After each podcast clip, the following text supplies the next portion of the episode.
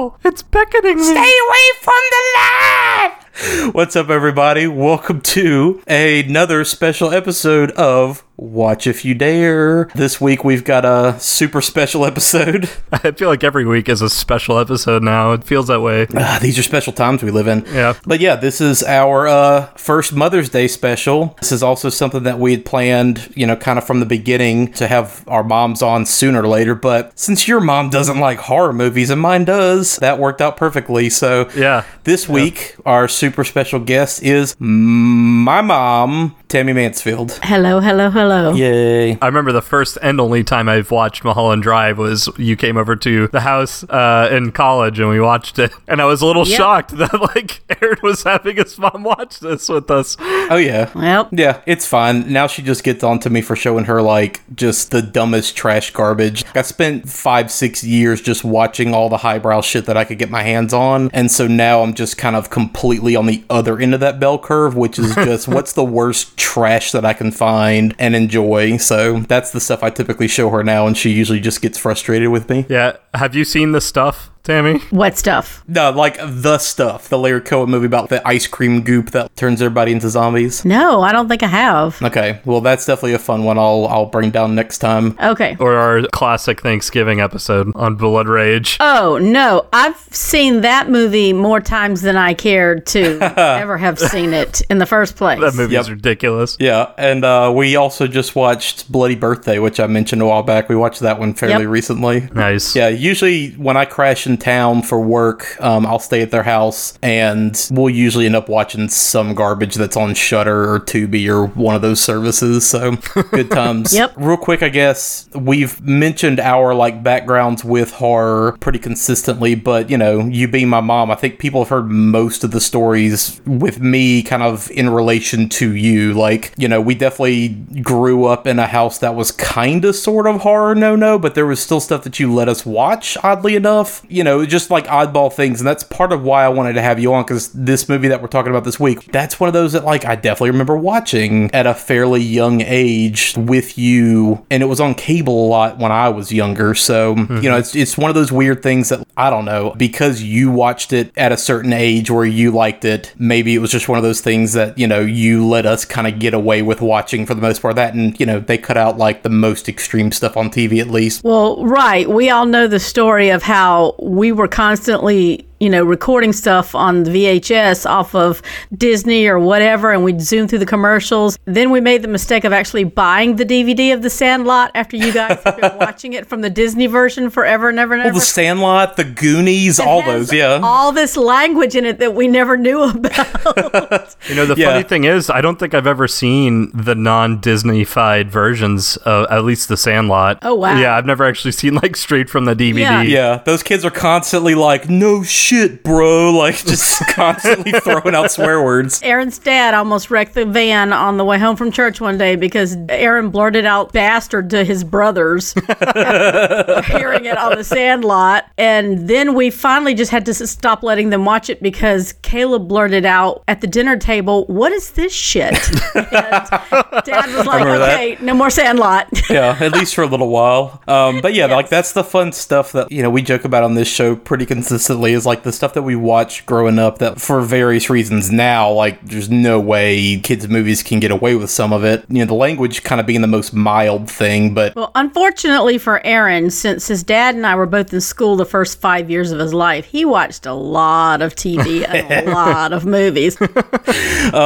So I guess uh, let's let's go ahead and talk about some recent recommendations. Uh, Ma, since you're the guest on this episode, anything you want to bring up or talk about that you've watched, read, listened to, etc. That's horror related, at least. recent, recent, you know, everything's coming off of Netflix. It's Yeah. either old stuff that I stumble on that's really horrible, like the stuff you try to make me watch, or I'll stumble on, you know, something really good, but I'm mostly just kind of rewatching things and gleaning from them. Like I think I've watched Midsommar like three times now. And every time I watch it, you know, I see more things that I go, wait, how did I not see that? Oh, wait, I had no idea what was coming up, but I get it now. Yeah. Yeah, I'm really glad you like that movie, by the way, because every time that I watch it again, I I love it more and more. I actually do. I mean, I think it's like the most perfect combination of breakup movie versus once you realize that what she's getting from that group of people is the family that she lost. And Yeah. even though she's basically psycho now, she got a family. Yeah, totally. It's very cathartic by the end of it. Yeah. It's kind of like Fast and the Furious. It's all about family. Family. Right. Josiah mentioned that y'all had watched a bunch of stuff. What all has he like made you watch at least? Okay, well, when he's not forcing me to just watch YouTubes of stupid stuff, Ugh, these young kids. I I know. We've mostly just been whatever he's binging or whatever I'm binging, we force the other person to watch it. You know, so he'll come over and I'll I'll have to watch Lost, which he started or I don't know that I can go back to Lost again knowing how the whole thing ends. I the first like either. four seasons were so good and then from season 5 on that show started to kind of take a nosedive. Yeah, no, it it totally jumped the shark at one point, and then I was just over it. I've been I haven't really been watching a whole lot of horror stuff because I've been home by myself so much because nobody's here with me, and uh, when Dad's you know working at the hospital, I'm just here by myself. So I try not to watch horror movies when I'm here by myself. I like to I watch. I'd understand rather watch that. them with you guys, and quite frankly, I have trouble finding really good ones because I don't like necessarily just watching the you know silly slapstick blood blood blood horror movies. I like the ones that have at least some storyline that you're not figuring out, even if it turns out to be some weird off the wall twist like Cabin in the Woods. At Sure. least there was something there that you weren't expecting. yeah, with Yeah. substance. Yeah, yeah, there was something there. Josiah and I watched something the other day that the entire time we were watching it, oh, oh, oh, oh, oh, oh, for the first time in my life, he made me watch, um, not Dawn of the Dead, Night of the Living Dead. The like original black and white one? No, no, no, no, no, I'm not saying the right thing. Shaun of the Dead. Um, no, the one where the five people go to the cabin and they Evil find Dead. the book. The Evil Dead. Ah, okay. Right, we were gonna watch two, and he was like, "Wait, have you not ever seen one?" So we put one on. Yeah. And the whole time we were watching it, I just kept going, "Wait, this is just Cabin in the Woods. It's just Cabin in the Well, Woods." Cabin in the Woods is Evil Dead, yes. Right, but that's what I'm saying. It's just the same thing. You find the stuff in the basement, the slutty girl gets killed first in the woods. I mean, it was like thing after thing after thing, but it was so bad. It was so bad. It was like the worst. of worst. If you had seen that movie when it came out, I would have been screaming my butt off. yeah, the stuff that like blew Right. your mind back then. If you had seen it then, it probably would have blown your mind. But yeah, you go back and you see like the Play-Doh leg melting, and it's not the same thing. Well, Josiah's great endorsement of this was just, oh, more blood than any movie's ever used in the history of mankind. Blah, blah, blah. I'm like, so what? It's horrible. Yeah. And then he tried to make me watch the second one. I'm like, no, no, no, no. Ah, no. but the This second is one's just so a good. better version of the first one. Can we please just watch something else? And then I think I was forced to watch Lost. this is what's been fun about like discussing stuff with hosts is everybody Yeah. has the stuff that they like and don't like and yeah like the stuff that you are more drawn to like we were discussing the uh, millennium trilogy movies the other day the girl with the dragon tattoo and I like just rewatched all of them. yeah, that's what I'm saying. Like we had just talked about that. Just Silence of the Lambs was another staple at our house. That if it was Oh, on yeah. TV, we'd all We just sit around it. and watch it because it just Yeah. that type of psychological horror is the kind of stuff that you are more drawn to. You know, but like Derek and I, for instance, uh, he's definitely more affected by supernatural stuff, where I'm not. I am definitely more affected by like the more real life violence kind of stuff. The supernatural are, are actually the ones that have always scared me more. Same. Yeah. than real life human people just killing people. Those are the ones that really scare me. Yeah. When, when there's something supernatural involved. However, when it's very clever and it's not so much just eh, eh, eh, blood, blood, blood, like the Denzel Washington one, it kept jumping from person to person to person. Yeah. Yeah. Uh, the, Fallen. Yes. Yeah. Yes. It was fallen. John Goodman's in it too. Yeah. because of that movie, time is on my side has always creeped me out. That song has always creeped me out now because Yeah. it's like the demon song to me. It's like, mm, yeah, you're gonna die, but I got plenty of time, lady. Yeah. I'll be in movie after movie after movie. Yeah, those are the ones that always always bothered me more because just being raised the way we were in the church, that's stuff I actually believed in. Yeah. Jason chopping up people at camp doesn't really scare me. Yeah, I, I'm the same way, and I maybe it is subconsciously because I was raised Catholic that I am the same way. Yeah. But like actively, that's not the reason why in my head. Um, I think it's more just loss of control because if if a supernatural thing like that ever existed, there was really nothing I could do about it. Whereas like if it's if it's Leatherface, I still technically have a chance because he's a human. Yeah. And I think that's what's always kind of freaky to me. And then just imagery as well. Like the imagery of possession or supernatural is just more Right. more scary to me than a guy in a mask. Uh, but it's interesting you brought up the Evil Dead and Evil Dead 2 thing because I had that same exact experience you did with Evil Dead. But when in h- high school, when I went back and watched the original Mad Max, because the original Mad Max is like Totally different not at all what you were expecting compared to the rest of the, the series. Right, And I remember right. going into it, me and my friend were stoked. This is like the bloodiest movie in history. It's super violent, blah, blah. We watch it. At the time, I was like maybe just turned 13 or 14. Like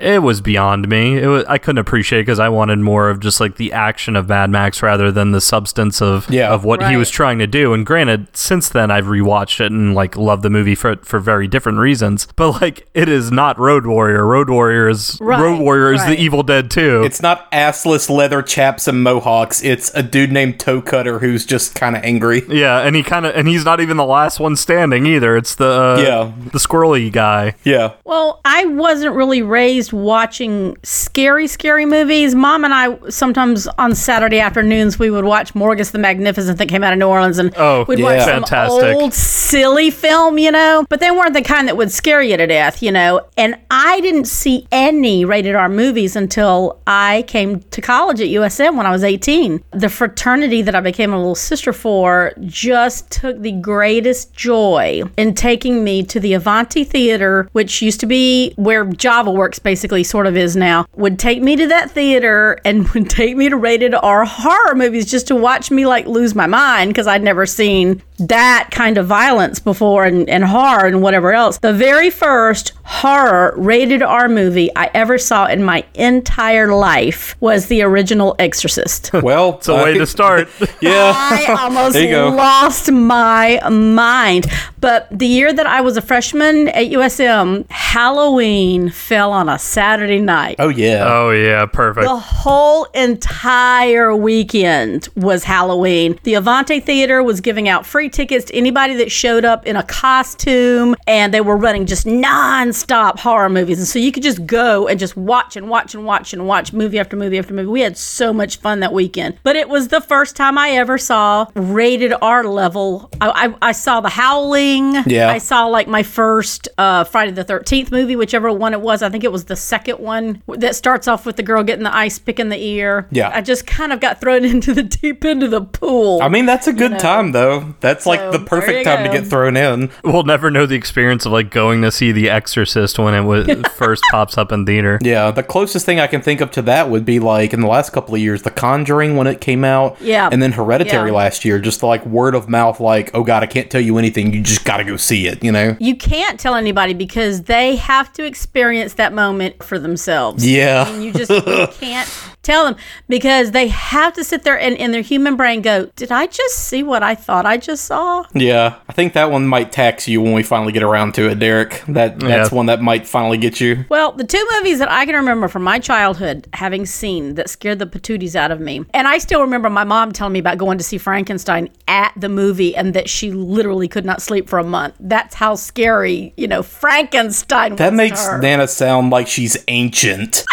Well, it was the 50s. Well, that had to have been, yeah, because I mean, okay, for people younger than us, I guess, obviously there was no like you could just queue it up at home and watch a movie. Like you had to catch something when it was in theaters. And so that was like 20 years after that movie had come out, she was seeing it. But yeah, that makes her sound like she's 90,000 years old. The movies that scared me so bad, there were three of them. One of them was Rosemary's Baby. I watched it with my mom, but she wouldn't let me watch the ending. Hail Satan!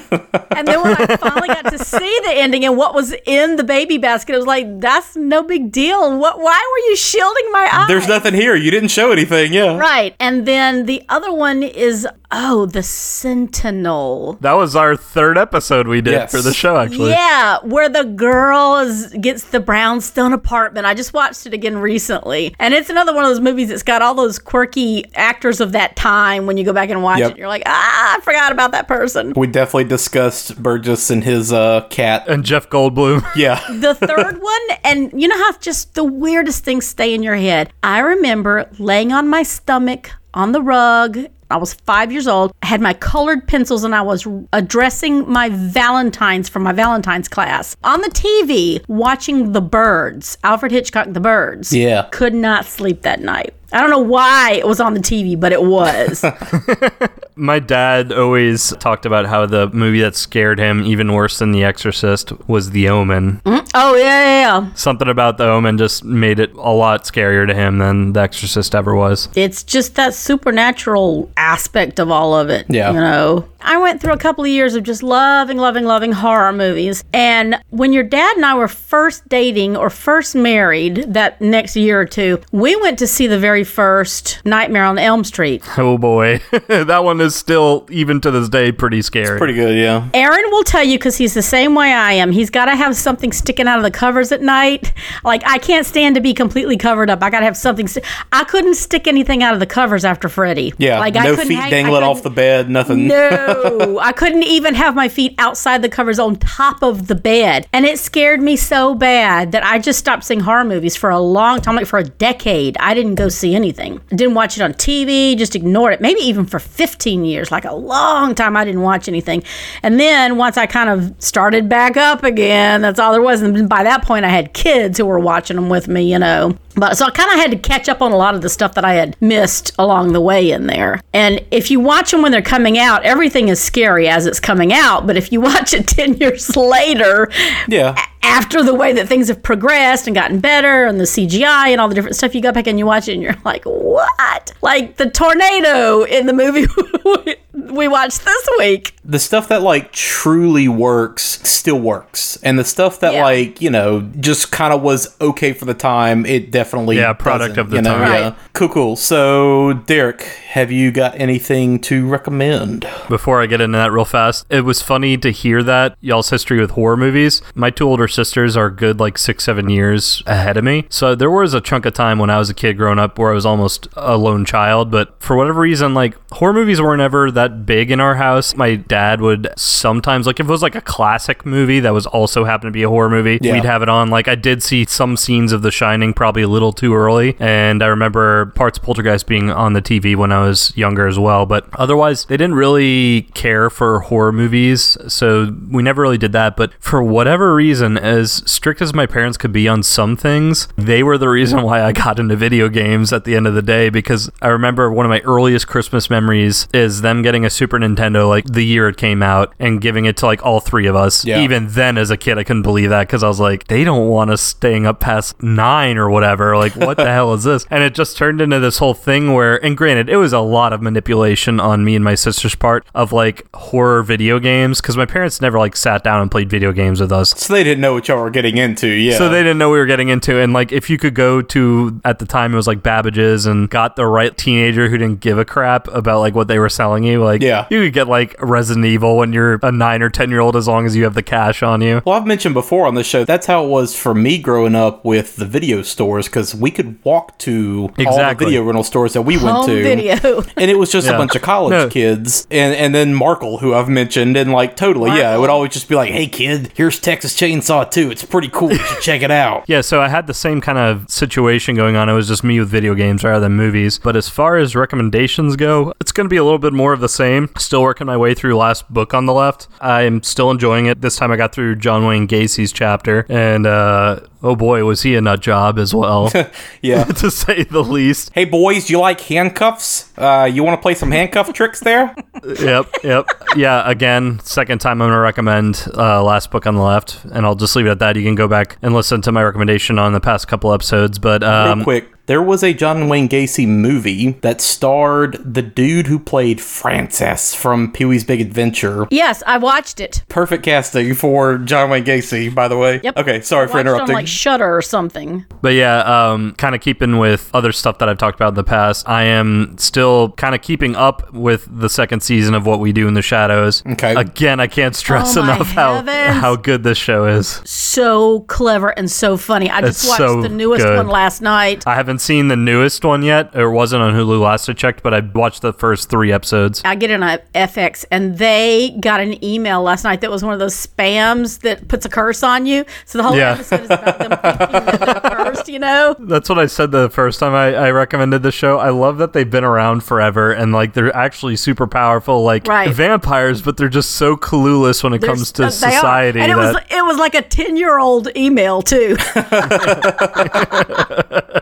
I think my favorite episode so far from the season was the second episode about ghosts. Oh, yeah. When they summon the ghosts in their house and it's their past human selves.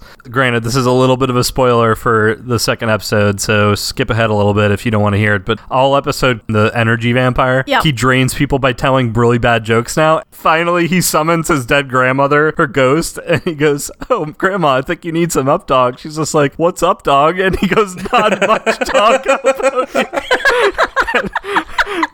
it's, it's something I, I had read about about that um that actor who plays him specifically. Yeah. is that he got his way into at least I don't know if in the show or just showbiz in general by purposely booking himself on like morning talk shows around the country, saying he was a stand-up comedian, and then he would go on these shows and, And just purposely bomb? bomb. Yes. yeah, like do anti-comedy bits. and I could make it super uncomfortable, and apparently someone caught the eye of him doing this and realized that he was doing it on purpose, and like that's how he kind of got his way into this. That's what's so good about what we do in the shadows. Is it's like taking all the traditional horror tropes you know, but it's putting it with like that level of humor and like the awkwardness of the office just kind of all together. Yeah, it's great. That's- I said the first time there is like horror in the show, like horror Yeah. elements and horror imagery, but it's just it takes the piss out of it basically. I just love listening to the way that they phrase their sentencing when they're trying to say something modern. Yeah. But they say it in an ancient way. Old vampire Or the speak. one the one guy with the beard just mispronounces everything because he puts the emphasis on the wrong syllable, you know. and, and so when they when they thought they were going to the party for the um The Super Bowl party, and it's the Great Owl Party, the, su- the superb the superb owl. the Superb Owl Party. Yeah, that's right. and they think it's like some cult sort of party, and it's Yeah. just a Super Bowl party. I love what how Laszlo he just constantly calls Guillermo Gizmo like the entire time, like never calls him by the right name. Just calls I gotta him get Gizmo. caught up on this season for sure. Oh my lord, it's so good. The first three episodes It's so have been solid. But yeah, I finally got on that train of Tiger King, like the rest of the nation. I finally caught up to it. And the reason why I'm bringing it up on our show is because there is quite a lot of real world horror in that show. Uh, yeah. Way more than I was expecting.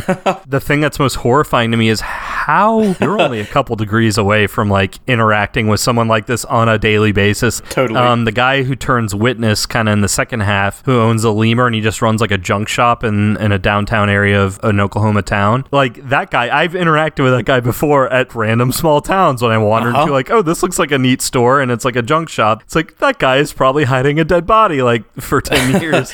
There's a guy like that in the uh, town that my brother Jesse uh, went to Went to college in. college.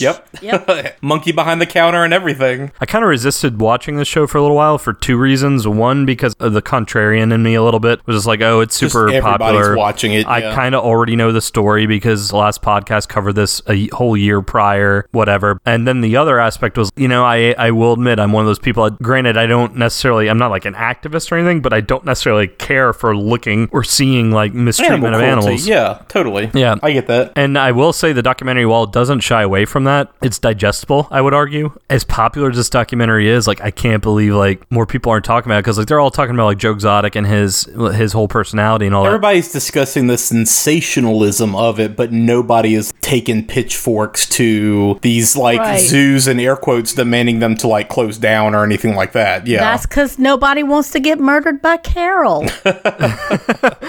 more specifically, I'm surprised more people aren't talking about it, and I'm not going to give away spoilers to the scene. Let's just say the scene involves a camera recording and a gun. And I can't believe more people aren't talking about that scene because that was the one scene where, like, Savannah and I, we were talking a little bit as we were watching through and just discussing, like, oh, how ridiculous these people are. That was the one scene where we both got real quiet for like five minutes, just kind of in shock. Yeah. It's horrifying. And, like, not a single one of these bastards is trustworthy. I think they're all fucking guilty. And the one shining light out of all of this is I hope that in the end, and not for his own retribution, but I hope Joe Exotic's supposed information he has on everybody does take all of these people down in some way or Yeah. another. Because, like, not a single one of them seemed trustworthy. Nah, everybody in that show is fucked up in some kind of way. Yeah, But just think, now you've gotten to see a thruple wedding. that quilt was amazing, by the way. That quilt of like all of them shirtless. yeah. That that was pretty good. There is a shit ton of real life horror in this documentary, so I will. Oh, yeah. I'm just like the rest of the nation. I got caught on to Tiger King, and I've watched the whole thing. Cool. Well, um, my recommendations are kind of short. Like I mentioned earlier, Heather and I have both just been mainlining Sopranos recently, and um, I have been doing a lot of editing and just catch up on work and everything else. So I don't have a ton of movie recommendations per se. I did just get Arrow's new Blu-ray of Elvira, Mistress of the Dark. Um, that finally came out. Um, I'm probably going to rewatch it again sometime in the next few days. As far as everything else goes, just kind of tangential. We mentioned on our giant indulgent Twin Peaks thing that we just did two things. One, I did go ahead and re-listen to the audiobook of the Secret History of Twin Peaks. I forgot how much just straight up UFO history stuff is in that book Oh yeah, a lot of it. and all the like Doug Milford is like secretly a CIA spook, and you know just all this other like weird history about Jack Parsons, um, and like the Jet Propulsion Laboratory and his connections with L. Ron Hubbard and all these other like weirdos. that bit is like the scene that sticks out in my head because one of them touches like that altar they had, and it's from Yeah. the wood of Twin woods of Twin Peaks, and he utters "Fire Walk with Me" as he's like touching it. Yeah, well, like Jack Parsons, kind of in the back end of his life when he's going crazy, he's like wearing the owl ring and stuff like that. There's also that crazy chapter, which is, again, like they took all this like real life conspiracy theory and real life urban legendy kind of stuff and wove Twin Peaks into all of it. But I think my favorite goofy moment is the chapter where Doug Milford meets up with Nixon. at Yeah, yeah, Nixon's yeah. house in Florida where he's just hanging out with Jackie Gleason and they're drinking and talking about like UFOs and space and shit. And then he's like, You guys want to see some crazy shit? And like takes them to that Air Force base and shows them the alien bodies. Like, that's been one of those long time conspiracy theory things because Jackie Gleason, toward the end of his life, was like, Yo,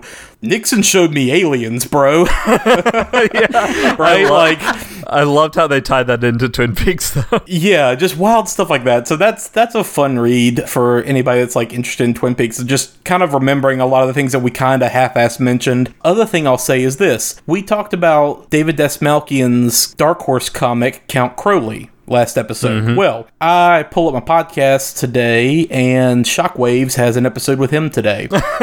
of course they do. Um, so I threw it on and started listening to it, and I completely forgot to fucking mention it. I do a decent amount of research for this show in terms of like looking at connections and who's done what and background and everything else. I completely fucking forgot. David Dastmalchian was in Twin Peaks: The Return. that that whole like connection just completely missed me altogether on an episode where we're talking about Twin Peaks. Yeah, he was in The Return. what part was he in the return? I don't remember him. I'm trying to think of He's now. like the weird kind of insider guy that the Belushi Bros in Vegas like go to Oh, at one point yeah. and everything else, and he's Yeah. like rubbing his head weird to like signal and all this other kind of stuff. He's not in it very long, but he is in it, and I just completely forgot that connection when we're literally talking about Twin Peaks, and then we're literally talking about a project he did on the side. So that was an interesting connection that I like completely forgot about because in the beginning of the episode they were like, "Hey, you've worked so- with so many big directors at this point in your career, including you know David Lynch. Let's talk about him." And I was like, "Whoa, whoa, whoa. yeah." So completely forgot about mentioning that tidbit on an episode with us talking about both of those entities. Last thing I'll mention real quick: I've been listening to a lot of music while I've been working. You usually usually bring up music recommendations, but I have been listening to a couple of specific things that are kind of vaguely weird, doomy, kind of horror related. King Buffalo's new album, Dead Star, is pretty rad.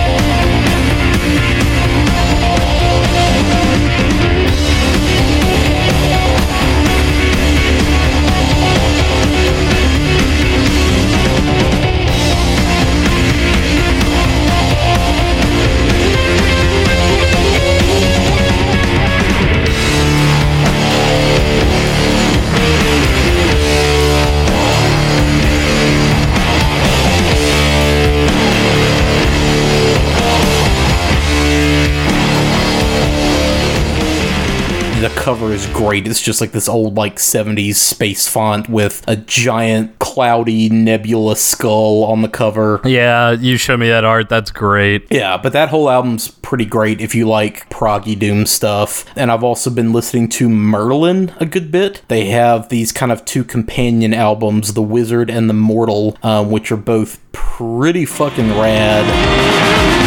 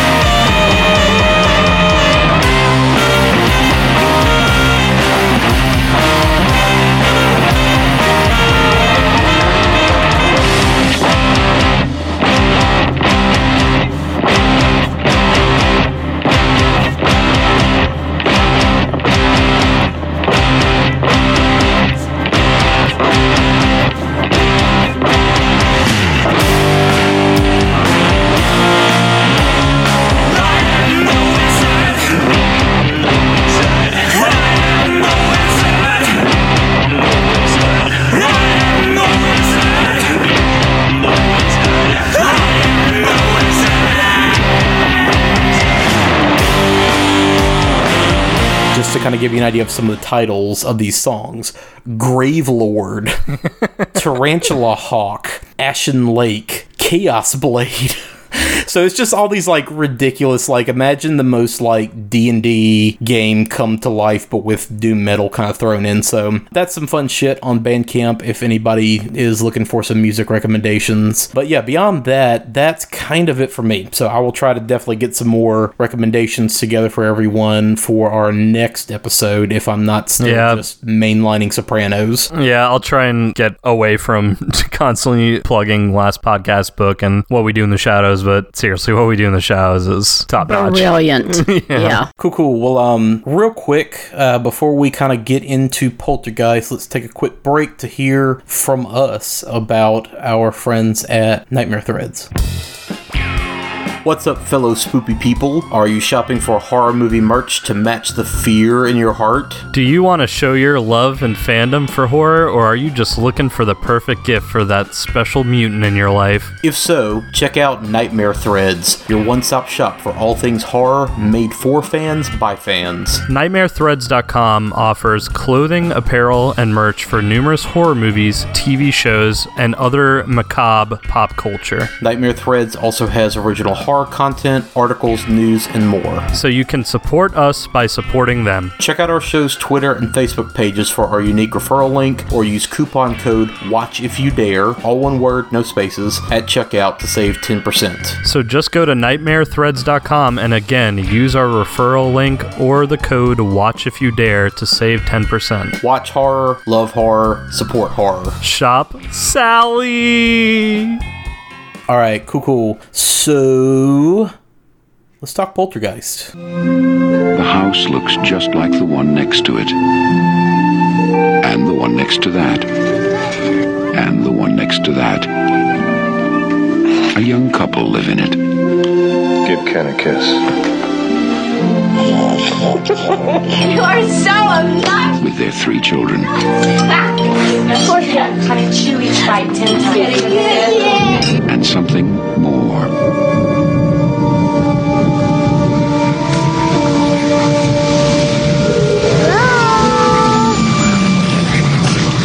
They're here. Sweetie, remember last night? Do you remember when you woke up and you said you were here? Uh-huh. Well, who did you mean? Who's here?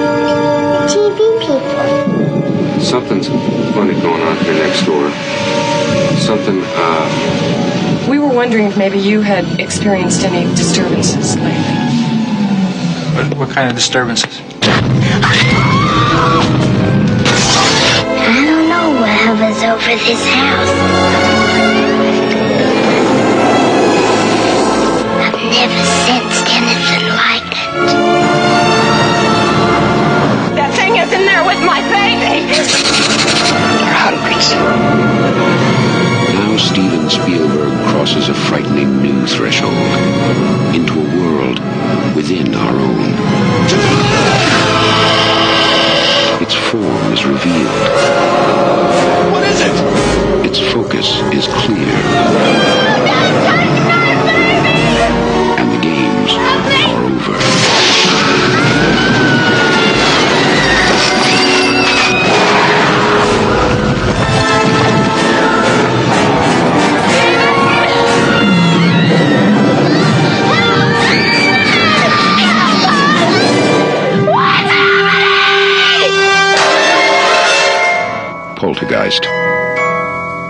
It knows what scares you.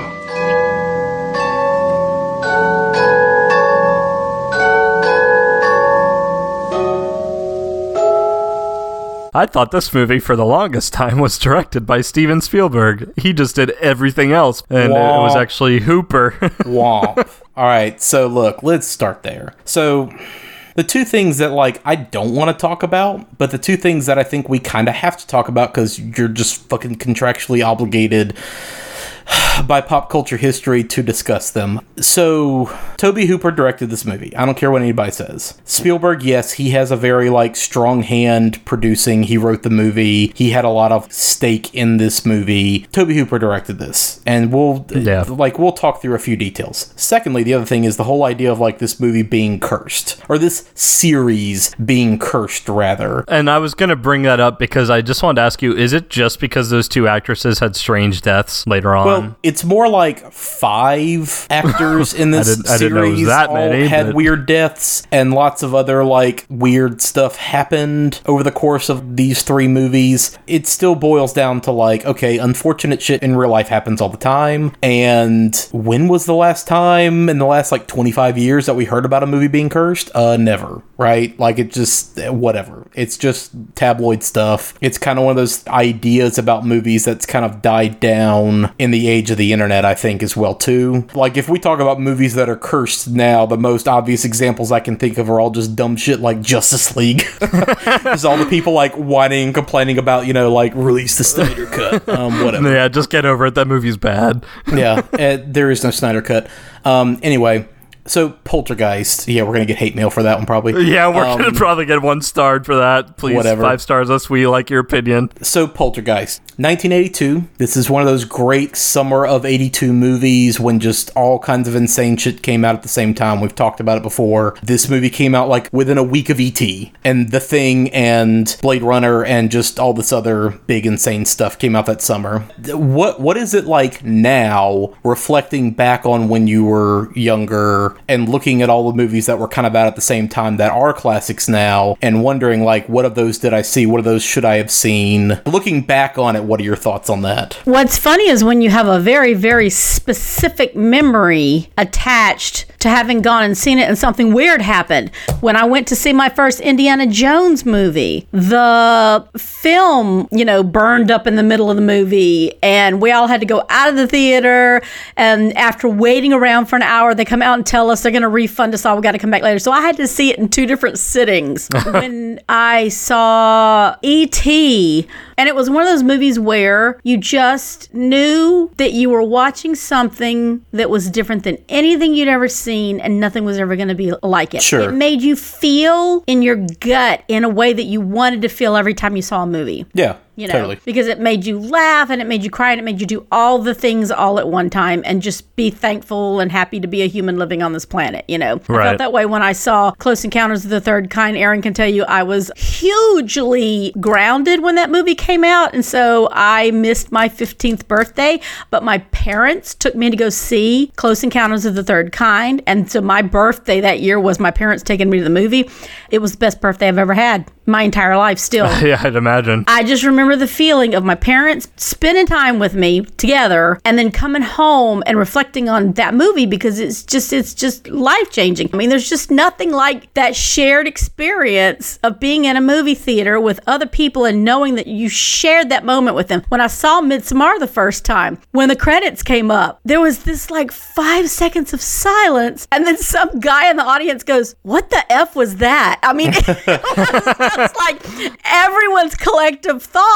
And then after a few more seconds of silence, I said, Well, I'm canceling that trip to Sweden now. And I mean, literally, just as a collective group, we all just fell out Yeah. laughing. There was just it that sigh of relief, yeah, of what you had all been through. Nervous and weird, and we just didn't know what had just happened. But that's what seeing something at the movie, and it's so different than seeing it at your house. Yeah. Whether you're with people or not, it's just different to say, I was there, I saw it in a movie theater, you know, when it first came out. But yeah, like that whole idea of just like sharing a collective experience. I mean, everybody, especially right now, is talking about whether or not theaters are going to open back up and what is it going to be like once this COVID is done, just whatever. This is why. This is why theaters are going to open back up. Movie theaters are going to open back up. It's all going to come back around back because up. of this. Exactly what we're talking about. Because it's just not the same. It's not the same at all. And having that collective experience, whether it's something that, you know, you can all in that moment like really get swelled up and like cheer at, or something like, you know, Midsommar that's perplexing. And I had kind of the same exact experience when we went to go see it in the theater. Um, it was fairly packed, but at the end there was just collective silence. And horror movies tend to be more like that, especially if it's a movie that ends very kind of not with like a last minute like Friday the 13th style jump scare tag on at the very end. The movies that really have kind of a heavy impactful ending, everybody is just quiet at the end of them, but like you've all shared that same collective experience together and that's why it's, you know, important for us to all share movies together and not just be consuming stuff alone at home like we are doing right now unfortunately. So I mean, it's going to come back for sure. And to tie it all back to Poltergeist, was that something that was going on with Poltergeist when that first came out? It had to have been because it was the summer of 82 and this was the eighth highest grossing movie of the year. So, I mean, people Yeah. definitely were going to see this. This wasn't like The Thing, you know, a couple of weeks before, which totally tanked because, you know, supposedly E.T. took it out. This movie also came out within a week of E.T., yet it was a blockbuster, you know? So, this had to have been one of those movies that people were still buzzing about at the time. You know, okay, Mom, I know you have like a good story about when you saw Poltergeist with Papa. So, like, tell that real quick just to kind of give, I guess, an idea about that. Well,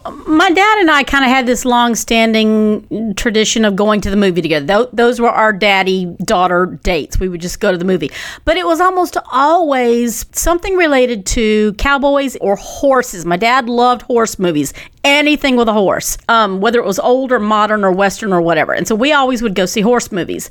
Okay, this is the summer that I broke up with a fiance. I called off a wedding way before I met Aaron's dad and the whole deal. And so it was a very sad, horrible summer. And so daddy and I decided to go see Poltergeist. I don't know what possessed us because i mean my, my dad likes you know scary movies whatever i mean it's not like he's crazy about them but he's not averse to them He's indifferent to them. And were people already touting it as like this is a classic horror, like as you it know was what? out? I don't remember. I just remember, yeah, yeah, yeah. Right. Everybody was saying it's a really great movie. You got to go see it. I don't even think I knew what the word poltergeist meant. I just knew it was a scary movie. Right. But I don't think either one of us had any idea how bad some of the jump scares were going to be and just some of the really visual things that happened that scared my dad so bad he was almost sitting in my lap. so, um, and I still, you know, I just still laugh about it to this day. But uh, this was after I had, you know, seen that whole first chunk of scary movies when I went to college. This was the summer after my freshman year of college. But I had not seen those kinds of movies with my dad, and I don't think Daddy had seen any of the more modern scary. Yeah, nothing movies. that intense. Nothing where like people peeling of faces sudden, off. you take him to Poltergeist, and yeah, what was in that piece of chicken? You know, so. But yeah, I just I just remember it just being one of those experiences where we were just like, what did we sign up for? Yeah. And you also have to know that I have an outrageously irrational fear of clowns. and I don't. That's one of those like weird things that I was Yeah. going to bring up later too, because that's the one thing that everybody from this movie is like, "Oh man, clowns fuck me up, man," and like clowns don't do anything for me, you know. So Yeah. it's just that was never the moment in this movie that got to me. Yeah. I'm not scared of bugs or spiders or any of that kind of stuff. I'm a boy mom, but boy, don't put no clowns in front of me. Uh-uh. So yeah, this movie again came out summer '82, eighth highest grossing movie of the year, three Academy Award nominations. Oh, I didn't realize it was nominated. Oh yeah, it was nominated for effects, sound, and uh, Jerry Goldsmith's score, which it lost fucking all those to ET. So you know whatever. this is another one of those things too. The score for this movie might as well be Forrest Gump. That is how sweet and beautiful the score to this movie is. And they play it at the Yeah. they play it at the beginning as they're showing you the neighborhood, and then at Yeah. the end, you know, Yeah. after it's all over with, and it's just like really. Yeah. But that's what's just so unnerving about it, you know. Yeah, I love Jerry Goldsmith horns. I think is kind of the main thing I like in all of his like scores in general. I like those just loud, like just kind of horns and everything. So, kind of circling back around to you know some of the controversy. So, this movie, you know, originally was kind of conceived as a dark follow up to Close Encounters. You know, to go back to that that you mentioned a second ago. You know, Spielberg wanted to do another Alien movie because he kind of wanted to get ahead of the whole like let's sequelize everything that he's doing that's a hit because Jaws 2, you know, he's not very happy with. Who was? Yeah, yeah. Um, he comes up with this kind of idea of a family that is being terrorized by aliens, right? You know, the working title was called Night Skies at the time, but he kind of brought that to Tobe Hooper. Um, he initially wanted to direct it, but because of DGA rules, Spielberg wasn't allowed to direct more than one movie at a time, right? And he was about to be directing E.T.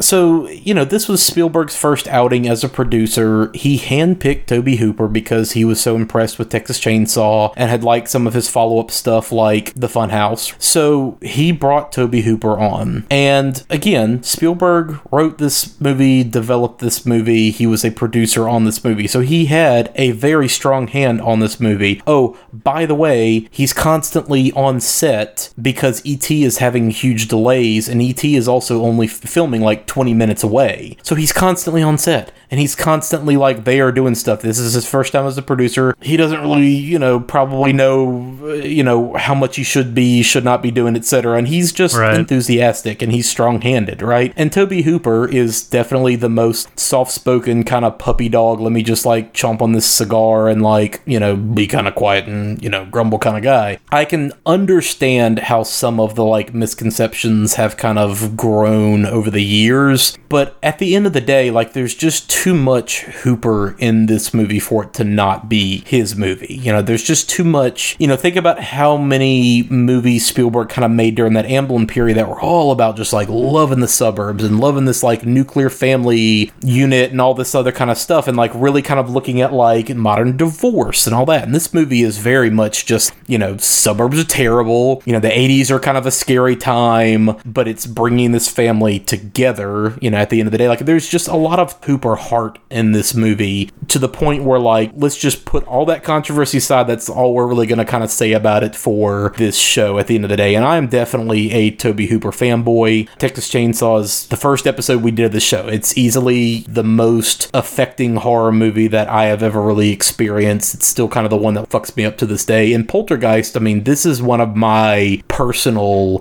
big ones. This is a movie that I've always loved. I have a great affection for. I think it's a big one for a lot lot of it's a big one for a lot of people, yes. Um, but this is one of my more personal big ones. This is one of my like comfort food movies that I will just put on to like go to sleep to. So, you know, I definitely have a more personal connection to this movie. And, you know, again, definitely Hooper. Celebrity deaths don't really bother me a whole lot, but when Hooper passed, you know, a couple years back, I definitely kind of felt sad about that one because he had made easily the scariest movie I've ever seen, and then he made a couple of other movies that I personally was really attached to, and he never saw the fruits of his labor. You know, he never really had that second resurgence of appreciation like a lot of these other master of horror kind of guys, like John Carpenter, for instance, have been getting in the last couple of years. You know, Hooper is still kind of always like with a big grain of salt for most people. You know, everybody appreciates Texas Chainsaw and Poltergeist, but the rest of his movies are kind of love him or hate him. You know, but he's one of those guys that I think did a lot of good, and I love a lot of his movies. And so it was just kind of disappointing to see that he never got the level of recognition that I feel is owed to him, you know, while he was alive to kind of enjoy that. Otherwise, we also kind of mentioned, you know, the whole idea of like a curse attached to this movie. Again, just we're going to sidestep that. We're not going to really talk about that. So, you know, we'll just skip right on past that whole idea. So, like I mentioned, as far as like the background of the movie, they were developing this as like a Close Encounters follow up. You know, Hooper basically convinced him to change the story to ghosts instead of aliens. So the alien stuff kind of ended up in ET,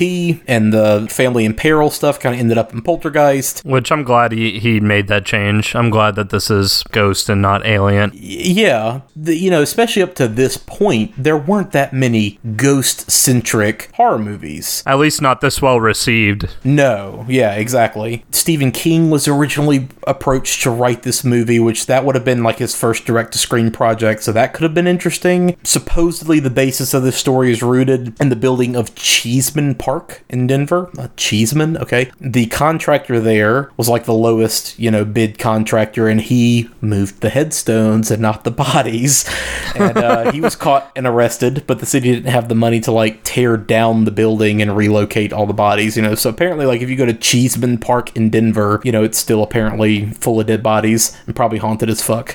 Originally, this movie got an R rating. They appealed it and it was reduced to a PG, which this is also that weird time where like PG movies could have tits and like blood and all kinds of crazy stuff in them. Um, you know, you think of like Raiders of the Lost Ark with Nazi heads melting at the end in this movie, um, with people peeling faces off and just everything else. PG. Fun times. Yeah, I I'm kind of surprised by that. Yeah, this movie definitely paved the way for that PG 13 rating, though. This movie, Gremlins, Temple of Doom, etc., is definitely kind of the reason why we have that in between rating. You know, there are two sequels to Poltergeist. There is, you know, also the 2015 remake. There is a new remake being developed by the Russo brothers right now. I personally kind of have a soft spot for the third movie which has got Nancy Allen and Tom Skerritt. And to go back around to Twin Peaks, it's got Lara Flynn Boyle in it when she was very young. Aren't the only two actors that are like in all three of them Heather O'Rourke and Zelda Rubinstein? Yep. They're the only two that are kind of through the entire series. The third one's weird because the third one is, you know, the whole family unit's kind of upended on that one and just they're in a skyscraper in Chicago and whatever. But I've got kind of a weird soft spot for the third one. I have not seen the remake from 2015. I have no interest in seeing it if I'm being honest. I have only heard bad things about it. For someone who like watches as much stuff as I do and says constantly like, yeah, just have some faith, watch this. I'm not interested in that one, so sure I'm being a hypocrite. If I'm being honest, Poltergeist is one of those series that I would like to see a continuation of now. Like if we had a 25 years after the last one, 30 years after the last one, kind of let's pick things back up. Carol is now 45 years old with kids and things kind of start back up again. Like I'd be down to see that if it's good. But, you know, overall, this movie in general, and part of the reason why I wanted to kind of do it as a like Mother's Day special is partly just this is a movie, like I said, I have a personal connection to with my mom. Like I have a weird bond with my mom because of this movie, because this is one of those that like I remember watching on TV a lot growing up with her. You know, I definitely remember her telling me that story that she just told us about, you know, seeing that with my grandfather in the theater. So again, it's one of those like she saw it growing up, so it was okay for us to like maybe watch it a little bit too early. Um, I see her over there smirking, but I have a good personal connection with my mom over this movie specifically, weirdly enough. But this is also one of the best movies about themes of motherhood and just feminism in general. You know, all three of these female characters in the movie are really the ones kind of driving the plot, driving the decision making. They're the ones that are like actually moving the story and being the ones in action. And it's kind of the love and willpower of these three women, you know, at different stages in life, at different places, kind of all like using their feminine willpower to kind of come together and rescue this little girl. And just that weird connection of the mother Diane in this movie to Carol Anne and just how like that's the thing that kind of transcends time space the afterlife literally you know the beast you know to kind of come through at the end of the day is pretty great And on that note, Dr. Lesh has a much greater part than I thought she would in this movie. I thought she would just be like, oh, they come in and they're like, gone in five minutes yeah, they're these three paranormal investigators that think they know what's happening, and then they're in over their heads and they get literally scared out of the house or killed off. And no, like she at least sticks around Yeah. and has a pretty big part in the actual investigation. Yeah, she's surprised because it's something they never encountered before, but she bounces back and rolls with it and like addresses the problem. Yeah, and you notice that she didn't go out of her way to tell the family, "Don't worry, I'm going to be back." When they're first breaking up and they're going to go get the new the big head lady to come. Right. She hugs the mother and says, "I'm not leaving you. I'm Yeah. coming back and we're going to deal with this. And I'm bringing reinforcements." Yeah. You know? yeah Yeah, and on that note, because we may as well just start running through it, um, I'll do my little spiel. Uh, once again, kind of like I have said with The Thing and maybe Texas Chainsaw, but this is one of those movies that I think transcends whether or not it's going to scare you. I think it's just one of those classic movies you have to watch. Yeah. To me, the horror in this movie is more bombastic than actually scary. it's roller coaster It's horror. roller Yeah. coaster horror, but it's not even like Conjuring roller coaster or like Sinister roller coaster. It's more just 80s bombastic. the entire end is just explosions yeah. It is dated, but it's dated in ways that are very endearing. The things that are actually scary to me, at least in this movie, were the more subtle stuff, like the little girl sitting in front of the TV and putting her, fa- her hands on it and being like, Yeah. they're here. Like that stuff is scarier to me than when you actually see crazy shit happening because even when you actually see the beast briefly, like it's not really that scary. Um, the clown scene for some could still be a very effective jump scare. I love the way he says for some. for some. I thought it was going to get me, but I think I'd just seen that scene so many times already out of context that I was just like, I knew it was yeah. coming. But the lead up to that is great. Like the lead up to all That's what I was that gonna is say. super creepy. The scariest parts of this movie to me are the parts leading up to the clown, the parts leading up to the tree. It's just all of these things, like even just JoBeth Williams laying in that tub at the end of the movie. Yeah. When you sort of think everything's okay, but you know Yeah. it's not. yeah And you're expecting just a tub scare and it never really comes waiting yeah And calm, and it's like, ah, you know, that's what's scary, but to me. The scariest scene to me is either the first opening scene where the little girl like crawls out of her bed and like is talking to the TV and the dad wakes up to that, Yeah. or the lead up to the clown jump scare where like you just hear the clown hit the floor by Yeah. itself and and you don't see it. The little boy doesn't see it. You're only seeing him, Yeah. and then you get it in your head like something's going on with the clown, and that alone that is scary. 60 seconds is like such perfect visual Oh, filmmaking where like Yeah, you only know hear as a it. kid you've had that same exact experience but yeah it's it's so good I watched it last week just with Josiah and watched it on the TV. I watched it today with my headphones on, and you actually hear the clown hit the floor and then Skitter, just scoot, Yep. scoot, scoot, and you're like, wait, what? Yeah, the auditory part of that is the scariest thing to me. Not even Yes. the visuals. Where did you go during those three scoots? Yes.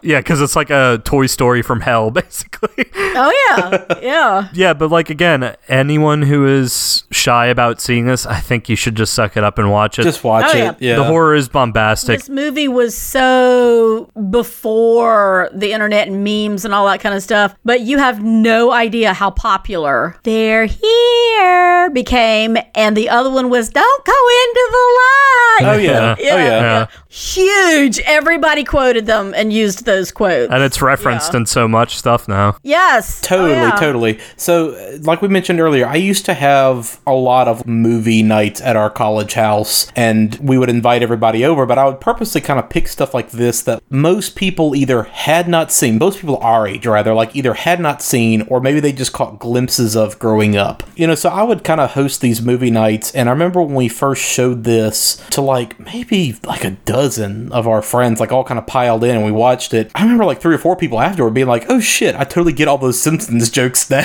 from Right, growing up. right. I remember seeing this on Rugrats where they were making fun of it. Like so many benign things had parodied Poltergeist at this point that it was it was very much just kind of ingrained into culture. You know, like you said before, like memes and everything else. So again, all you cowards out there like me, you should probably just sit down and watch this movie. I think you'll be able to handle it. But it is a it Yeah. is a movie you should at least watch once. It's also kind of one of those fascinatingly prescient movies that came out around this time that you can look back at in like a time capsule sense. Another one that I've, I, I don't know if I've mentioned it on the show before, but Cronenberg's Videodrome is certainly one of those where like you go back and look at that movie now, you know, 80, 81, and you know, shit, they're talking about YouTube. They're literally talking Yeah. about the entire idea of like everybody will have their own television channel starring them and Yeah. it'll flow across the airwaves invisibly and you know the new flesh and living digitally and all this bullshit right you know this movie is kind of the same thing where it's looking at some more i guess maybe like american culture kinds of things. You know it definitely kind of looks at like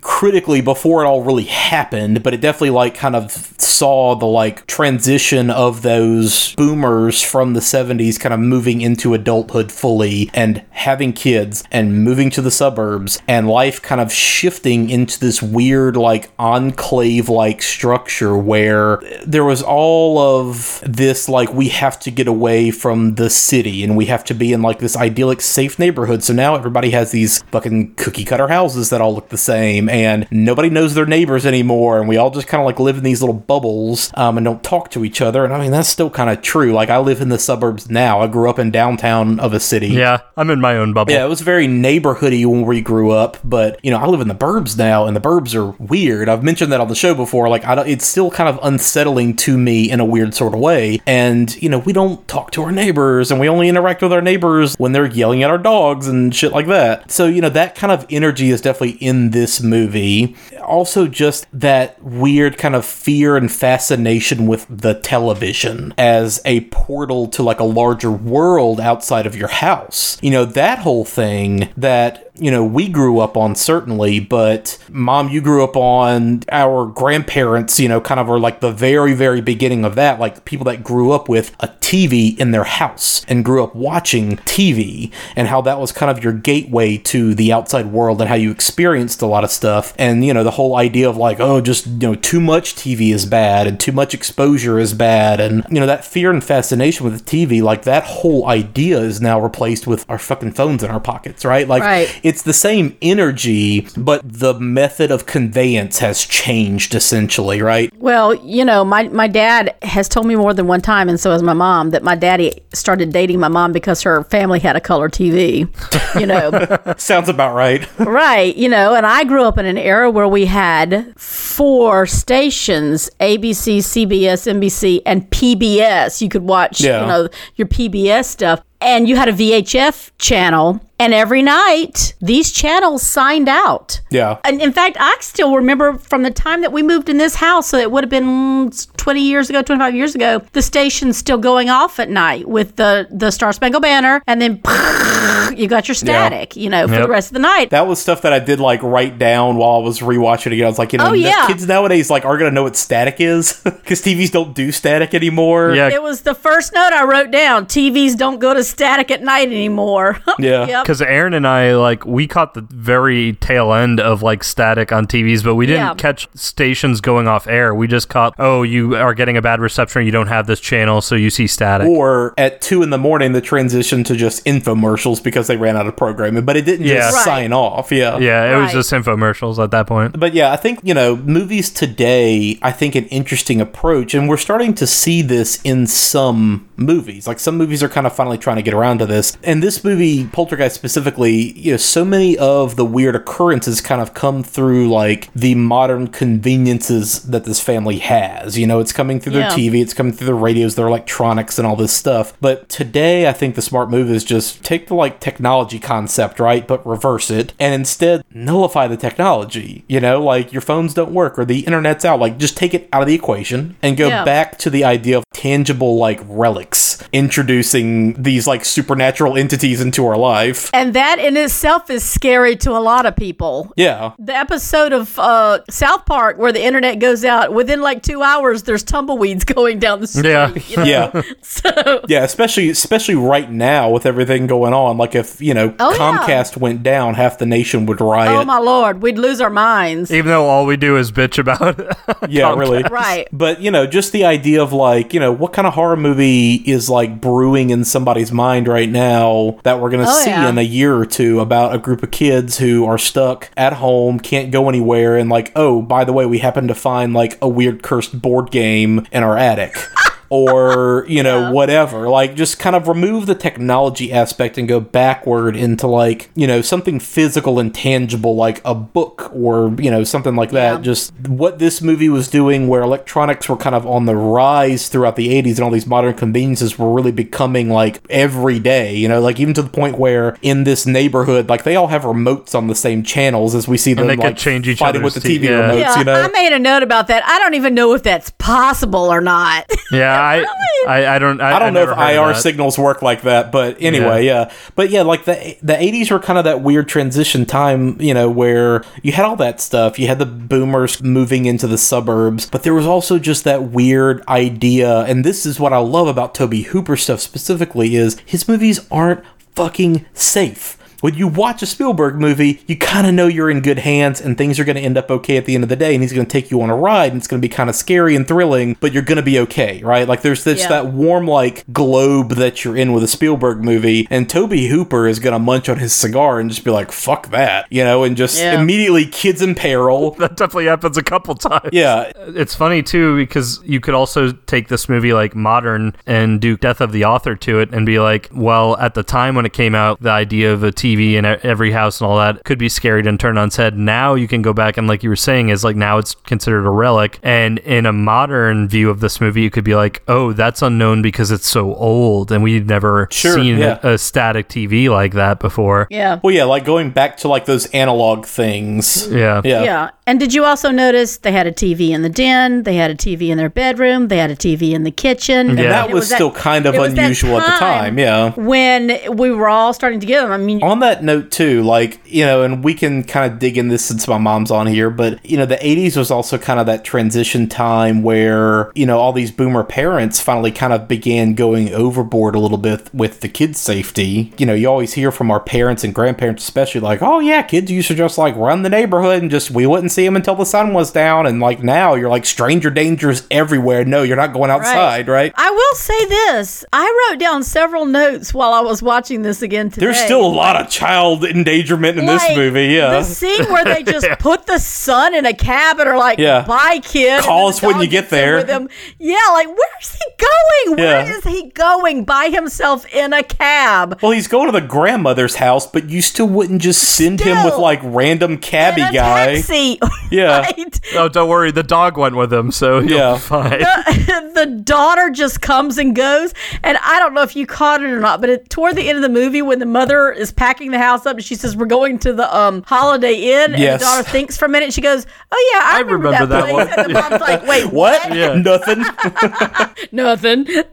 Oh god. Because I made a note about the girl when she comes out of the house in her schoolgirl uniform, and all of the construction guys digging the pool are like, you know, giving her all the cat calls and everything. Oh, yeah. And she turns around and flips the bird on them and all, you know, because she's So that so casual '80s sexual harassment of Right. minors. Yeah. But the mom is just like, silly girl. I mean, she just looks Yeah. out the window and just doesn't even care. Yeah, for for as as great as the female characters are in this movie, that one scene, like you said, is like '80s casual I sexual harassment. That's so pretty oh dated. gosh. And did you notice that when the mom was cleaning up their room at the beginning of the movie, she is singing a beer commercial? If you've got the time, we've got the beer, Miller beer.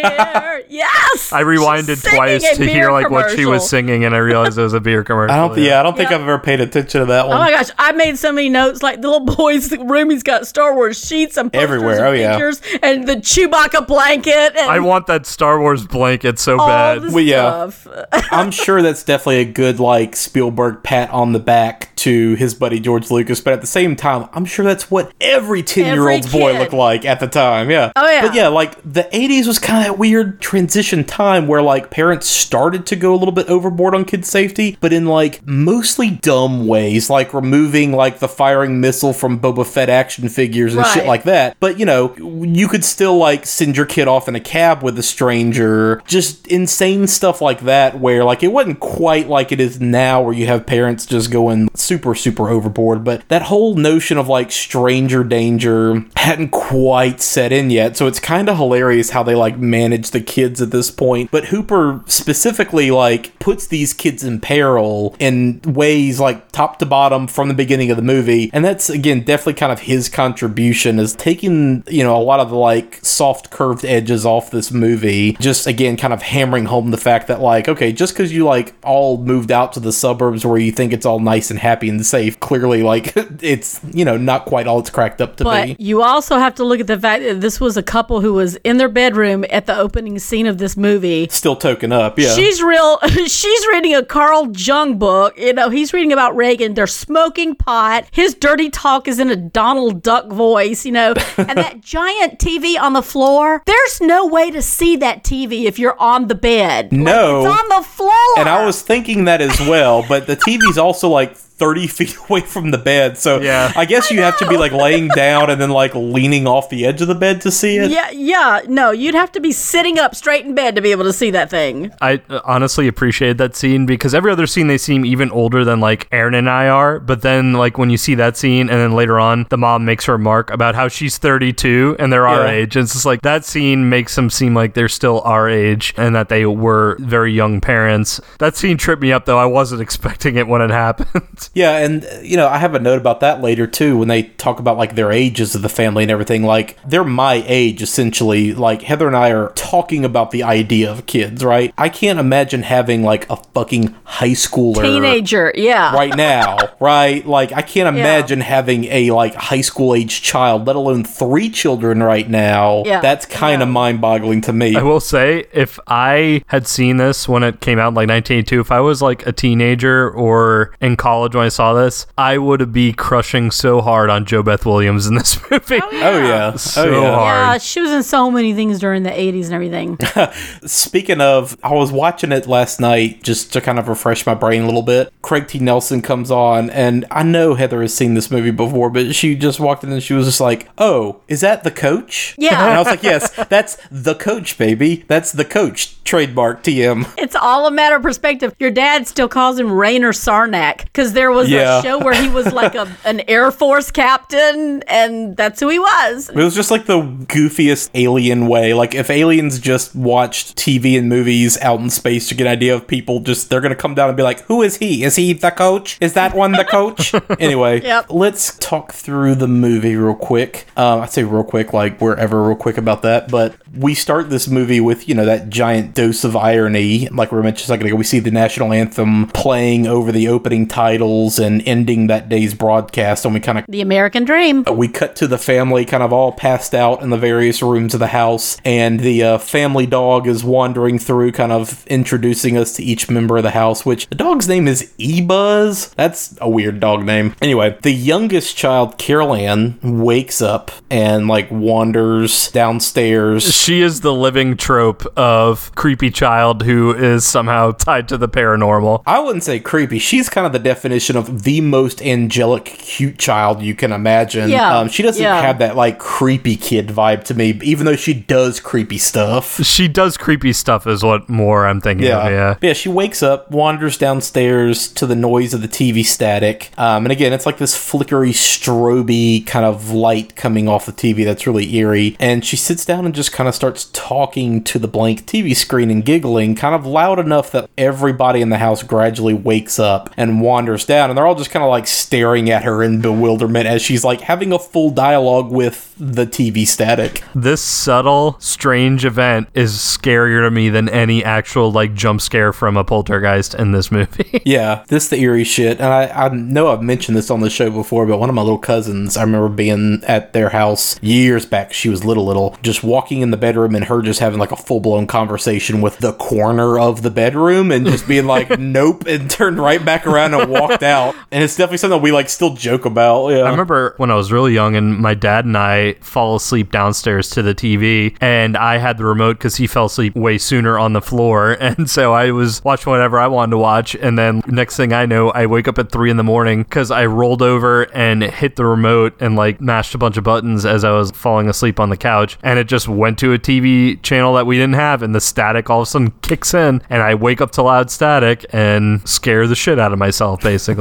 So Carol Anne, um, the youngest child in the family, uh, she is played by Heather O'Rourke. She had been in some TV stuff like Chips, and she was on Happy Days and Webster eventually, and then of course the Poltergeist sequels. Um, you know, like we mentioned, you know, she is kind of one of the reasons why this movie got tagged with like the whole idea of a curse. She unfortunately kind of suffered a really untimely death during the third Poltergeist movie. She had been misdiagnosed with Crohn's and ended up with a bowel obstruction that caused her to go into septic shock, and then she died of cardiac arrest. Which, when I read about that, that kind of sent a chill down my spine because I do have Crohn's. I was diagnosed years Yeah. ago, and so like when I read that, I was just like, oh fuck. Um, but I, from my understanding too, was she died right at the cusp of her like she was going on her way to be a big star, right? She definitely was. I mean, she she had been in all three of these movies, but everybody was kind of buzzing about her talent at the time, and so when this happened, it was really tragic. And I mean, they literally had to shut down production on that third movie and have some serious conversations about like She was what do we only do? twelve. She was or like 11, 11 yeah, or so. Yeah, she was like really young, but Yeah. um, they had to have serious conversations around like, do we even put this movie out? Do we even finish this movie? Like, what do we do? You know? And it sucks because she's definitely one of those people that had a lot of promise and talent, and lots of people loved working with her. And watching the Shudder series, Cursed Films, the episode where they talk about Poltergeist, that's one of the most affecting things is just watching Gary Sherman, the director of the third one, like really kind of having a hard time talking about it because he like ended up being like I think her godfather and all kinds of other stuff. But yeah, uh, you know, unfortunately, this is kind of where her legacy lives on is you know in this movie. Um, Drew Barrymore was originally kind of lined up to play this role, and instead they like moved her over to ET. But at the end of the day, you know, we have these three movies with her, and that's kind of a good legacy that's kind of set in stone, especially with this first movie. As we kind of see the opening credits roll, um, we are kind of shown the idyllic Cali suburb of Cuesta Verde, which was all kind of actually filmed in Simi Valley. Again, like this movie and ET were literally filming like 15 minutes apart from each other. And it, it is such like suburbia. Oh, yeah. Hooper really does a great job in these opening credits, like hammer home like ideal suburb, but there still seems like something sinister in the background. Yeah, everything just being so like plain and samey and cookie cutter, and you know, there's kind of fun stuff happening. Like obviously the kids playing in the street and chasing the like one schlubby dad who's like riding his kid's bike to the store to get beer, so he's not able to drive. Uh, you know, there's like goofy, fun stuff like that to kind of set up this environment, but it's still just kind of like a weird vibe at the end of the day. You know, again, the TV remote bit that we were joking about is kind of funny. The dad's all like watching football and the station's changing accidentally. It was pretty great to see a Mr. Rogers uh, cut in as well. Yeah. By the way, our New Orleans connection there, uh, that game's a uh, Saints versus Rams game, so fun Yeah, times. yep. But this is definitely kind of where we are introduced to the whole dynamic of this couple.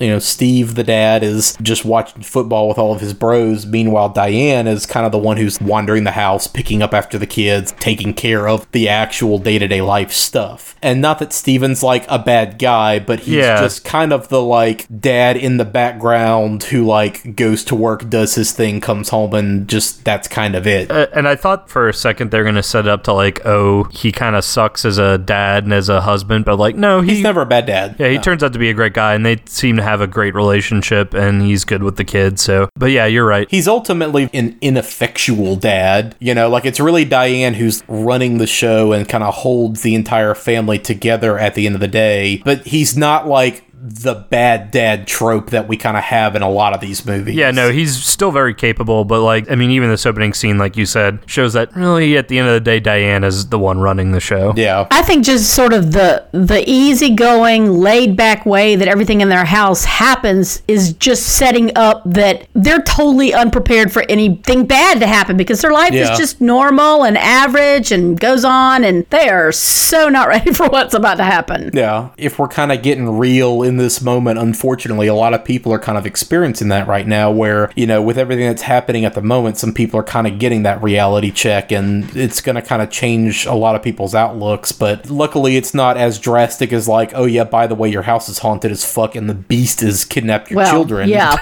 yeah, Li- little worse. But at the end of the day, like that whole dynamic still of just the ease of life that you settle into in the suburbs and how that's kind of the easiest let your guard down for all the bad things to kind of get in. They're also setting up the neighborhood to be an idyllic place to live. That's what the whole movie's Totally, about. yeah. So you never expect that something bad is happening under the Right. surface, yeah. So yeah, Diane is kind of wandering the house and picking up after the kids, but she discovers that the family bird has died. Chuck up another movie that fucks up a pet. At least the dog didn't die this yeah, time. At I was scared the doesn't dog was gonna also die, but again, A bird died. A bird died, and like within ten minutes. But did we ever see the bird truly live? No. No, we didn't. Also, like, who the hell has a pet bird in their bedroom? I can't imagine just how bad that, like, bird cage full of shit and just tweet, tweet, tweet, tweet, just constantly. No, no thanks. Also, I will tell you this no woman on the face of the planet would put a parakeet down a toilet.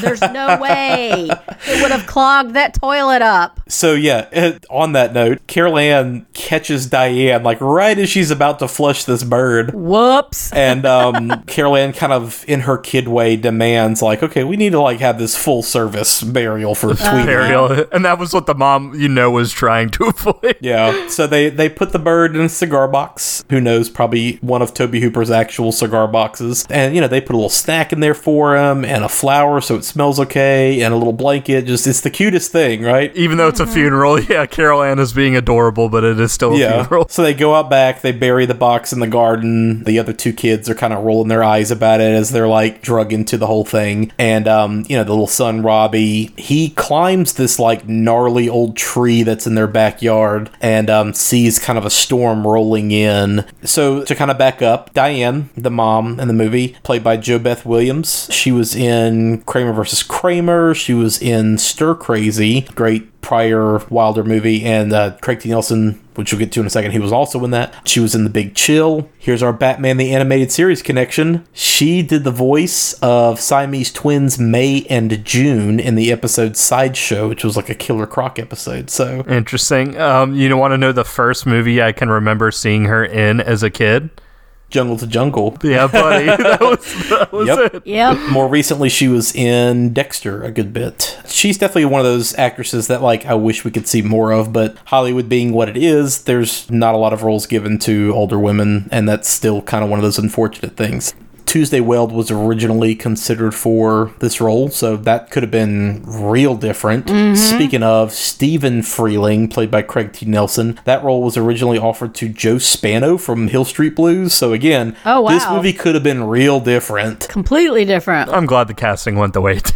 Yeah, and Yeah. everybody in this was very unknown at the time for the most part, and with the exception of Craig T. Nelson and kinda JoBeth Williams, nobody in this movie, like none of the kids really kind of went on to do anything else, you know, for very unfortunate reasons. You know, so that's part of why this movie still works because it's not like at the time, oh, we're seeing these big stars in this movie, and even when you go back and watch it now, you're not like, oh yeah, there's a young Tom Cruise playing the ten year old son, this, you know. that, and the other. You still just associate them with that With movie. this movie, yeah. That is the only thing I ever associate the little girl and the, the little brother with. Yeah. Well, the brother is played by Oliver Robins. He was definitely not in much else past this point. Yeah. He was in a, a movie very similar to Poltergeist, oddly enough, called, I think, like Nighttime or something like that. And unfortunately, the older sister Dana was played by Dominique Yeah. Dunne. Yes. And she is kind of also where some of this whole idea of the curse is centered because, you know, a month or so after the debut of the movie, she was murdered by kind of her shitty, jealous boyfriend that she had broken up with. And yeah, that is a really strange. That's a wild story. Yeah, he like fucking Story, yeah. strangled her on like the front lawn of her friend's house and that kind of crazy shit. I remember when that happened. But she was uh, the daughter of Dominick Dunne, who is an author, producer kind of guy, and she's the sister of Griffin Dunne, um, who we have talked about on this show, who's in American Werewolf. So, you know, kind of a weird story there. And this is still her only theatrical role. But yeah, Craig T. Nelson plays Stephen in this movie. He started off in a lot of horror, oddly enough. He was in Return of Count Yorga, Scream Blacula Scream, which I watched a while back and talked about on the show. He was in Flesh Gordon, Private Benjamin, Stir Crazy again, Silkwood, Killing Fields. He plays the bad guy in Action Jackson, by the way, and he's great. Just like imagine Craig T. Nelson like sweaty, shirtless, fighting Carl Weathers. Troop Beverly Hills, Turner and Hooch. I mean, he's been in tons of, and obviously like Coach, you know, and he's the voice of Mr. Incredible in The the Incredibles, Incredibles, yeah. Too. So Um, the first movie I saw Craig T. Nelson in was as the bad guy in Turner and Hooch because my dad Yep. loves that movie and he used to play it all the time when I was Oh, younger. yeah. that's we one used- we watched a lot. I think we saw it at the theater. Probably so, yeah. As if this child, Carol Anne, isn't cute enough. Again, she's kind of shown to be overly empathetic toward the bird. It's weird that like she's so like, oh god, we gotta like make things good for this dead bird. But then she's also still like Teflon enough as like a little kid that like things just kind of come and go. That she's already just like, can I have a goldfish? Oh, yeah. Like that line Can still a kills me. goldfish? It's just like, can I have a goldfish? I was waiting for that part though, like where like they all turn around and then like they look at Carol Anne again and the bird's in her hand chirping. Look, Yeah. mommy, he was just asleep. I was waiting for like that horror trope to fucking happen. yeah, yeah. The the bird does not come back to life. No, uh, but they do get a goldfish. like we mentioned a second ago, you know, Robbie's room is full of Star Wars shit, which is great. And then uh, the other thing I found funny too is, and this is definitely again like you can't tell me that Hooper's not kind of got his fingers in this. If you look at all the posters up in the room, it's all Star Wars posters, and it's a couple of posters that like I had growing up for sure. But then there's a poster for fucking Alien up in these like fucking eight year old kid's room.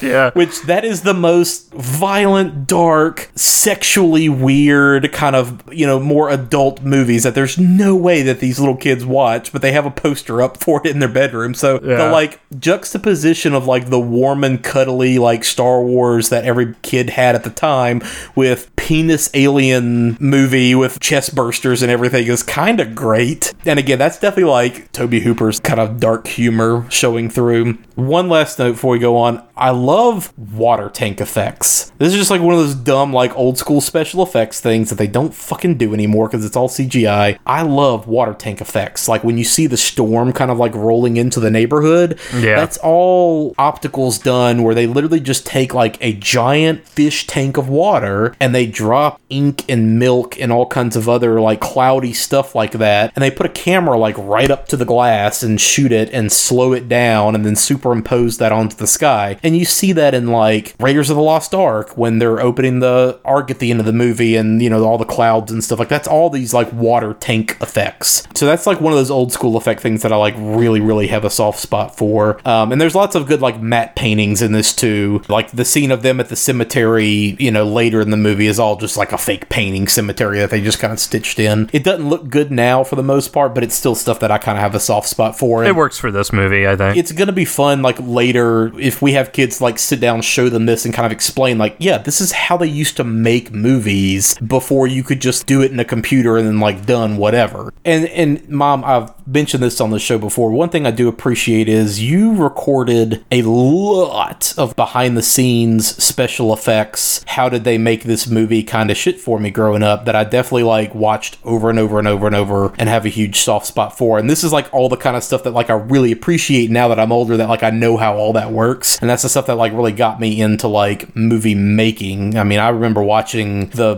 making of honey i shrunk the kids a thousand Oh, yeah. times growing up Yeah, I loved that kind of stuff. but yeah, later that night, Carol Anne, you know, we cut to her with her new fish. So that was pretty quick to run down the store and grab some goldfish, I guess. Robbie is kind of staring out the window and getting creeped out by the giant, gnarly tree that's right by their window. And it's kind of foggy and stormy out. They go to bed. Diane turns on the closet light for them, um, which, funny enough, that like the closet now is kind of their like one little like weird safety net that they have in their dark, scary bedroom. And yet later we know it's going to happen with that closet. Yeah. I also love to Robbie staring out the window at that foggy, rainy tree. I mean, like that's you know, every kid growing up, you have the creepy like shadows and trees scratching against the window kind of fears. But I, just the way that it's shot, it reminds me so much of Hooper's Salem's Lot from a couple of years prior to this. I mean, the scariest fucking thing out of that movie that everybody talks about, and it's definitely one of those scary things that I remember seeing because Salem's Lot was on TV a lot, is the one kid waking up in the middle of the night, hearing his you know name being called, and like he opens the window and his friend is all vampirized and like floating and scratching at the glass, you know, waking him up. Like that's just still one of those terrifying things. Um, and this is kind of shot the same way where he's kind of seeing his reflection in the glass and then the tree and it's all flashing with the lightning. Okay, so I have two things to say about this tree. Well, three actually. First of all, I was terrified of the tree. The tree and the clown were the two things in the movie that terrified me. Number two, if this kid is so scared of this tree, why don't they ever just shut the curtains? Yeah. Why is he sleeping next to this giant open? I thought the curtain? same I thing. don't Yeah. understand this. I thought the same and third thing. of all, when the dad comes in to comfort him, I actually had to write this down. The dad says to him, But honey, I specifically built the house next to this tree for protection. this giant dead tree. Dad! Yeah, way to go. Whoa, great job, Dad. Yeah. Oh my gosh. By the way, Heather O'Rourke IRL kept the goldfish, so that's Oh. cute. So then, yeah, we cut to Diane and Steve hanging out in their bedroom. This is one of those scenes that, like, I definitely didn't appreciate until I was older, and I honestly don't know if I remember them showing this in like the cable broadcast because they're you know token up and talking about a time where like maybe Diane was almost sexually molested when she was a child, getting picked up by strangers, and how that was just yeah, kind of like they're just joking about that. yeah. yeah, they were pretty lighthearted about that. but just the whole like what a different time it was. And i mean i guess it's kind of rolled back around to that now that marijuana's just kind of become mainstream again. It's not the dirty thing that teenagers do. I mean it's like oh yeah i got my medical marijuana card and i'm suburb yuppie now. And you know it's just kind of come back around to being mainstream again. It did kind of kill me how like craig t. Nelson's laying on the edge of the bed rolling joints and when he gets up there's just so much Did tumbleweed all over the comforter. Oh, Book Yeah. all over the covers. Yes. Well, I, I can assure you, your dad and I are not laying around smoking pot in the bed. So just well just so that you i don't know it might do him some good now the question is, did Tobe Hooper have them actually smoking weed? Because they do a pretty good No. job of being high. No, I, like with all the weird safety shit happening in this movie, which I'll mention later, like uh, nah, I- they they were probably just smoking tobacco. But it, it does crack me up that this is kind of the like dichotomy of the '80s, where Steve is definitely kind of getting into that, interested in Reagan, kind of going down that route, and then Diane is kind of going in the opposite direction, reading her like child psychology books from you know Young and everything else. Also, too, like this movie came out in 82 they filmed it in probably 81 what the hell was even in that reagan book by this point? That book's about to get a lot thicker you know what i mean? Like that at this point it was probably just pushing anti-union propaganda so i you know i don't know what the book would have been about at that time. But just them hanging out you know they're talking about carol anne's recent odd behavior and just fears that like she might injure herself during the construction of their new pool and all that. And that's one of those things like we didn't grow up with a pool. That's never crossed my mind you know but like watching this movie like yeah i guess if you have little kids you gotta teach them like pool safety so they don't trip fall in and die at three in the morning. This scene between them is really endearing like as an adult going back and kind of looking at and just how much chemistry there is between the two of them and their playfulness and just that back and forth that really intimate couples have where they trust each other. And that kind of chemistry like on a set between actors who don't know each other is very rare to find. Um, and it's just kind of one of the things that makes the movie that much more like realistic and relatable even if you're not like smoking weed in your bedroom Other weird side note too, the movie that they're watching is a guy named Joe, which is specifically about a dead fighter pilot who's assigned to be like the guardian angel spirit for another pilot. So that's what that because at first I thought it was a uh, Twilight Zone episode. It has a lot of the similarities to Twilight Zone. I feel like. Yeah, and A, that's already about spirits kind of guarding the living and all this other stuff, but the other weird connection is Spielberg remade that movie in 89 as always, which he had originally hired the two guys that like wrote the screenplay for Poltergeist. Again, like Spielberg and Hooper hashed out the treatment and the kind of the roundabout idea, but Michael Grais and Mark Victor are the ones who actually like wrote the screenplay apparently. He had originally hired them to do this remake of a guy named Joe, and they were kind of like, uh, you got that spirit movie and you've got this spirit movie. We'd rather do the scary one. So he just kind of shifted them over to the ghost story instead. So yeah, that's always is basically kind of directly linked to that. I think Always is also like either the last movie or one of the last movies of uh, Audrey Hepburn. Yes, um, I believe you're correct on that too.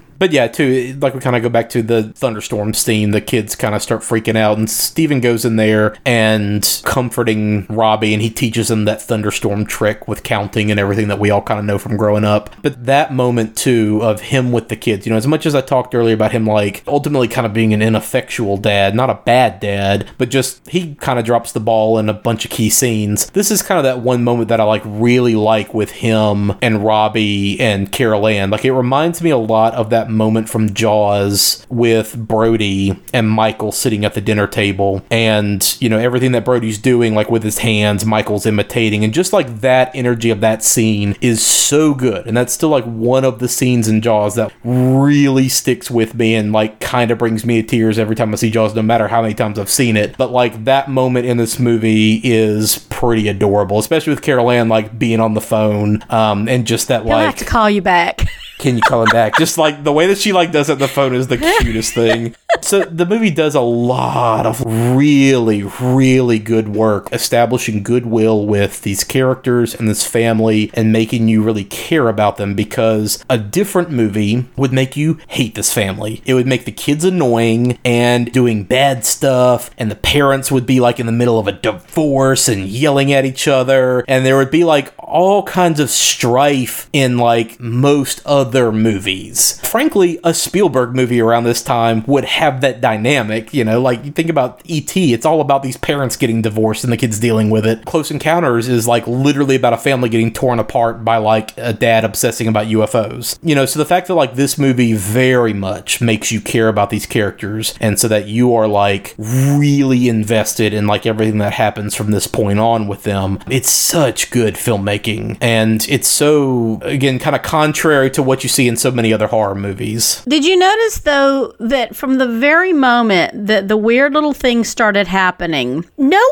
one really went through any kind of a struggle over believing that it was happening or what was it? It was just like watch these chairs, watch Carol Anne fly across the floor. Yeah. Watch, I, a spoon got bent, a fork got bent. I wrote a note. You know the fight that the kids are having at the breakfast table, Yeah. and then the kids' glass breaks all of a sudden. Everybody's just kind of like, oops. I rewound that seven or eight times. Nothing happens to break that glass. no, no, the it just explodes. Yeah. It just explodes off the bottom. And the mom doesn't freak out about there being glass everywhere or anything. She's just like, oh, well, let me clean it up. Yeah. Like, she waits for them to have this whole fight before she even says anything. Most moms would just like wig out over glass being broken everywhere. And then the forks get bent. He doesn't even tell anybody, you know. And then when Craig T. Nelson comes home and she shows it to him, there's never any big freaking out about any of this. It just seems to be very, oh, this is what's happening in our house now. Everybody is kind of experiencing things separately to a point, but I do love that Diane is initially fascinated. Like she doesn't just immediately jump to like, oh, what the shit's going on in my house, like so many other movies She do. She doesn't see it as something scary. Yeah. But Steven, on the other hand, he is immediately like, what's going on? I don't like any of this. You know, he's the one that's like immediately untrusting of all of it. But none of them spend much time being skeptical, which I do Yeah. appreciate. Right. Because they go right to calling some people in. There's not 30 minutes of the movie with like Boy Who Cried Wolf kind of stuff going on. To the Poltergeist credit, it, shit happens a lot. Right. They didn't go Yeah. through a whole bunch of s- scenes of trying to figure out if it could be something else. They went straight to paranormal. Yeah. So later that same night, we kind of get a repeat of the beginning of the movie. The anthem starts playing, concludes the broadcast day, cuts to static. The two youngest kids are like in bed with the parents. And I love that, like, you know, we see them in bed and you think they're fine. Then that hard cut to like, boom, both the kids in bed with the parents. Yeah. But yeah, Carol Anne crawls out of bed again and kind of becomes fixated on the TV in that creepy way. And this time, like, we, the audience, are like actually hearing like whispers and you're seeing static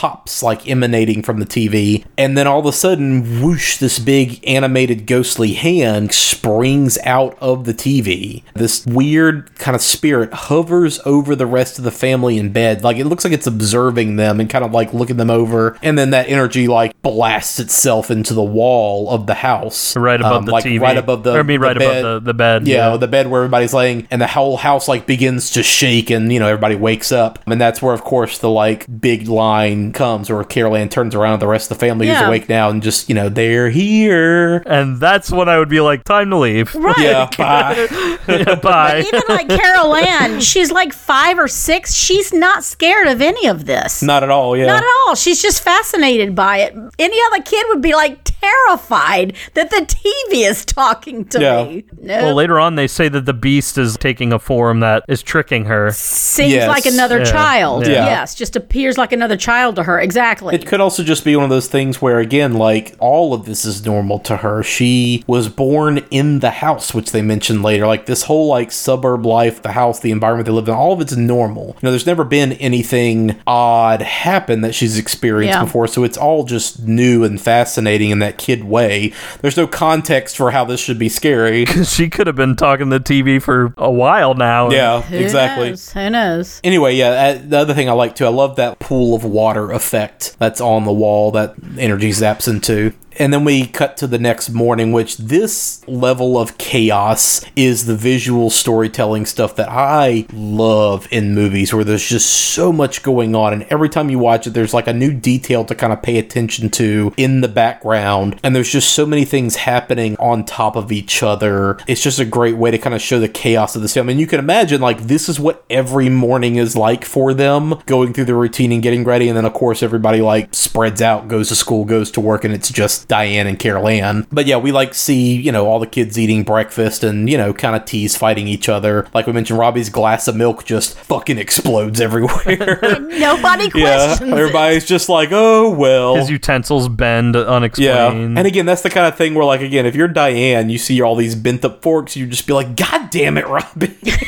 the construction team is like going full blast in the backyard, digging their pool. Steven's yelling on the phone, kind of going back and forth with his boss about being late because of the like tremors the night before, just you know, all this other stuff. But we do see a kind of a brief moment where the construction guys dig up a giant chunk of the backyard, and the dead bird cigar box falls out. Womp womp. So you know, womp womp. Hashtag foreshadowing. Yeah, really. You know, at this point, kind of in the midst of all this chaos, Diane is like the one steady, calm force that's keeping cool and like making sure everything is kind of getting taken care of. But, you know, she does ask Carol Anne, like, what did you mean the night before, you know, when you said them? Who's they? What are you, who are you talking about? And of course, Carol Anne's just like, oh, the TV people. Brr, you know, whatever.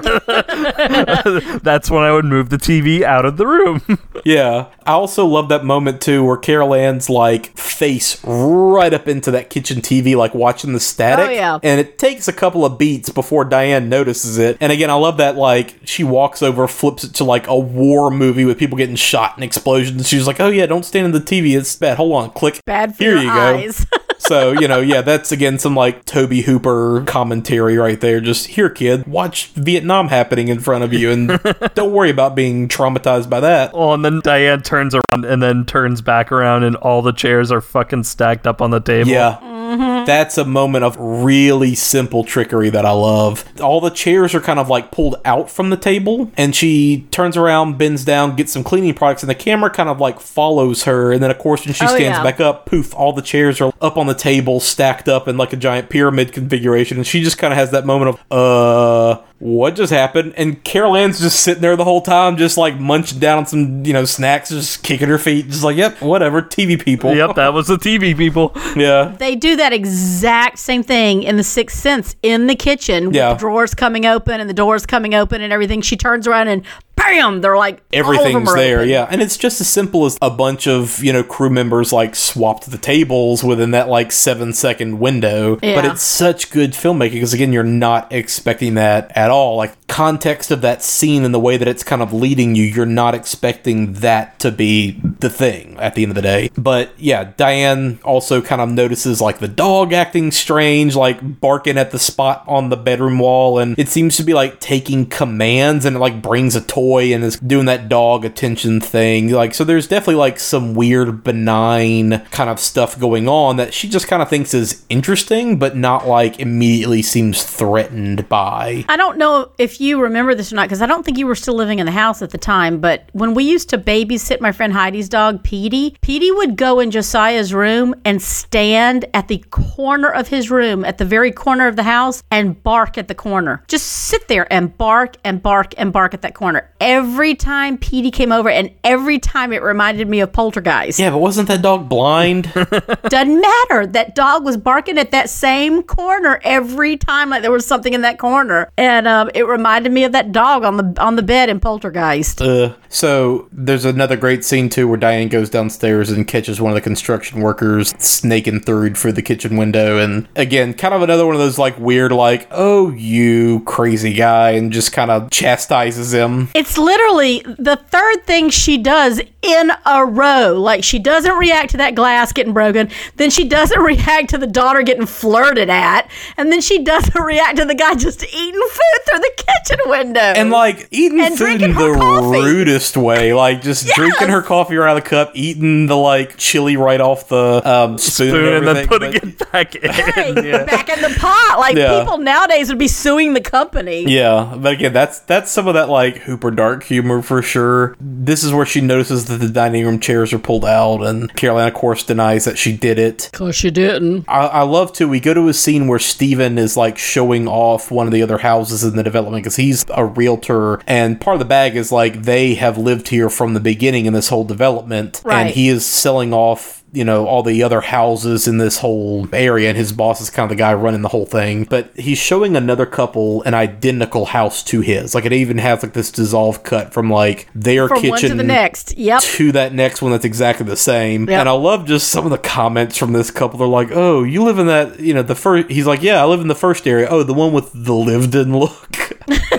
And of course, he's just like, "Oh yeah, but that's how this one will look in just a couple of shit." just all of Yeah. that, like putting his foot in his mouth, is pretty great. But yeah, he arrives home. Diane kind of like runs out and meets him in the driveway, and she's like really excited, like r- yeah, freaking the hell out, and dragging him inside as he's still holding on to the garbage can and another like bit of good humor. But she shows him the like kinetic anomaly in the kitchen that she and Carol Anne have been clearly playing with all day. And Right. kind of like we were saying, they're both just kind of fascinated with it. But Carol Anne's a little over Yeah. it. but I love too that she shows Steve the chair. She puts the chair in this circle that she kind of chalked off, and the chair just kind of wiggles and then like zips across the kitchen on its own. And at that point, he's kind of like, wait, nah, like this isn't normal. This is weird. What's going on? And I love how he still sidesteps the chalked off area. It's just one of those things like if you didn't think anything was weird about it, you just walk to the other side of the right kitchen. But I it, love that he still just kind of tiptoes weird because it's just one of those like, uh, don't touch that. That's weird kind of things. But again, Carol Anne's clearly just become like bored with the whole thing. She's complaining about like, I'm hungry. I want pizza. Yeah. One of my favorite lines is when Carol Anne does the scoot across and she goes something like it burns my butt or something like that.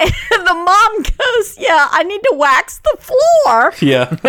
I also love how Diane primes Steven for this scene. She just she says something along the lines of like Oh yeah. Remember years ago, like back to the beginning of our show, remember when you used to have an open mind about things? but she's definitely like more fascinated with what's going on. She's not like immediately terrified, like, oh god, we gotta fucking move, you know, with the whole thing. Steve's getting that way for sure. Yeah. But that night, another storm kind of rolls in. Oh boy, does shit hit the fan real quick. Yeah, this is where like it starts getting real. We're about 20 minutes in, and the poltergeist are really kicks up. Yeah. So Robbie is kind of trying to do the same like count the thunderstorm away trick that Steven taught him earlier, but kind of the whole scene builds up and all of a sudden that big gnarly tree smashes through the bedroom window and pulls Robbie outside. Like literally like the, the branches are like arms and it just kind of grabs Yeah. him and yanks him out. And Diane and Steve like rush upstairs because they hear the yelling and screaming, but they get there just in time to see the tree like yanking him out, which Yank him out the again, window. if you see that you'd be like, what the fuck, right? Like this tree just pulled my kid outside, but they run downstairs, and this is where a lot of that tension, like especially that like family and parental tension kind of comes in. Like, okay, we gotta go save this kid, but then we have to leave this other one by herself now, and like what choice do you make there, you know? And at this point, you know, the one kid's in immediate danger, so they go downstairs and outside to help Robbie. Steven's climbing the tree, trying to get him. This tree is in going back to Evil Dead, like fucking Evil Dead style, like eating this kid Yeah. Yes. it's like opened up and swallowing this A tornado is in the distance about to come for her. Kid. Yeah.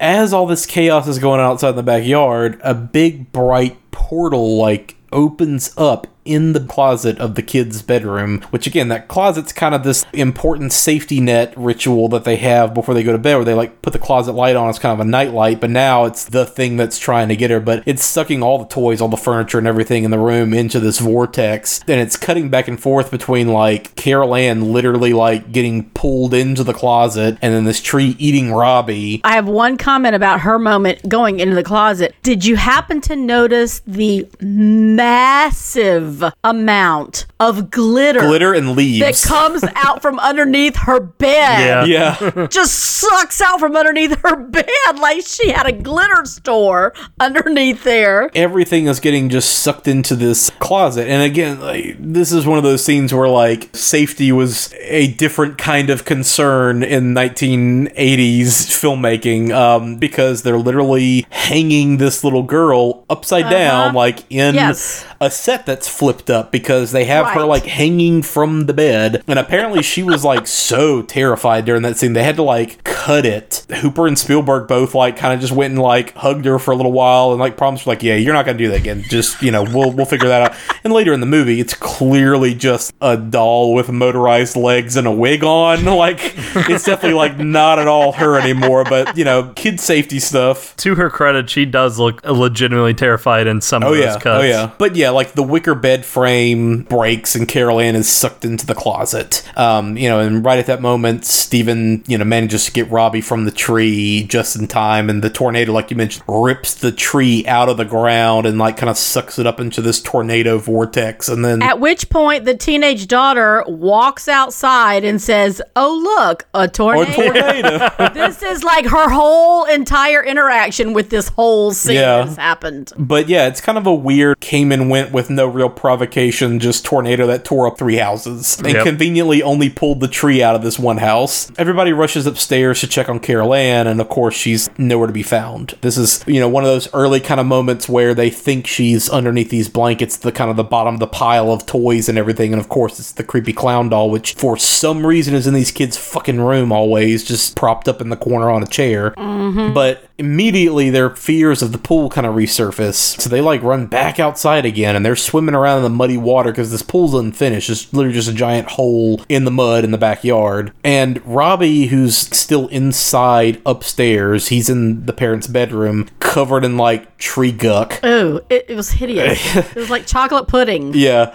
He starts hearing Carol Anne's voice coming through the static of the bedroom TV, and he starts screaming and like alerts Diane. They rush upstairs, and she also kind of hears Carol Anne's voice coming from the TV. That's where they realize like something's fucking weird going on. But that scene with Robbie, like with that strobe of the TV flashing and him having that like choked, I gotta scream, but I can't really scream and I can't really say what I want to ah. say, Yeah. like kind of scream. That is terrifying. That's some Yeah. good kid acting. But yeah, like that choice between like having to pick do I go try to help this one kid or do we stay with this other kid? Do we both go? Do we both stay? Do we split up? You know, that whole like split second parent decision making kind of stuff. If we're going to talk about like real life fears, that's stuff that people definitely have to deal with from time to time. And like that's blah, rough. I'm also not sure that they really realized how much danger Carol Anne was in. well, not at all. never- Yeah. I don't think they, did. Never would have thought that that was going to happen. But they just left the her, son yeah. was automatically in immediate danger, and the teenage girl was still in the house, so you would think she'd be in there helping her, but Yeah. nope, she was on the phone. I guess I don't know.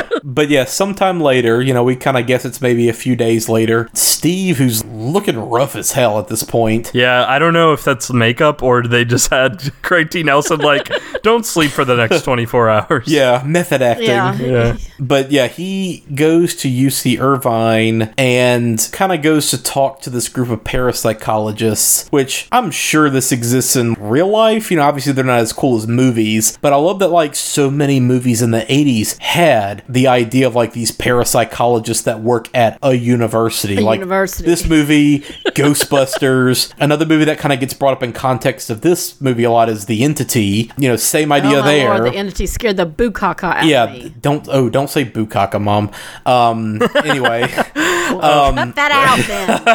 the, uh, well, and they, they at least this movie makes an effort to be like, oh, we're actually part of the psychology department. We're Yeah. kind of doing this as like a side it's more gig. legit. Yeah, it's Yeah. not Bill Murray hitting on graduate students, but uh, I love that whole idea that was definitely like prevalent in a lot of '80s movies of just like, yeah, there are actual scientists that study ghosts and shit, and just okay. Um, now it's one of those like tongue-in-cheek kind of things where it's some schlubby guy who does it out of a basement.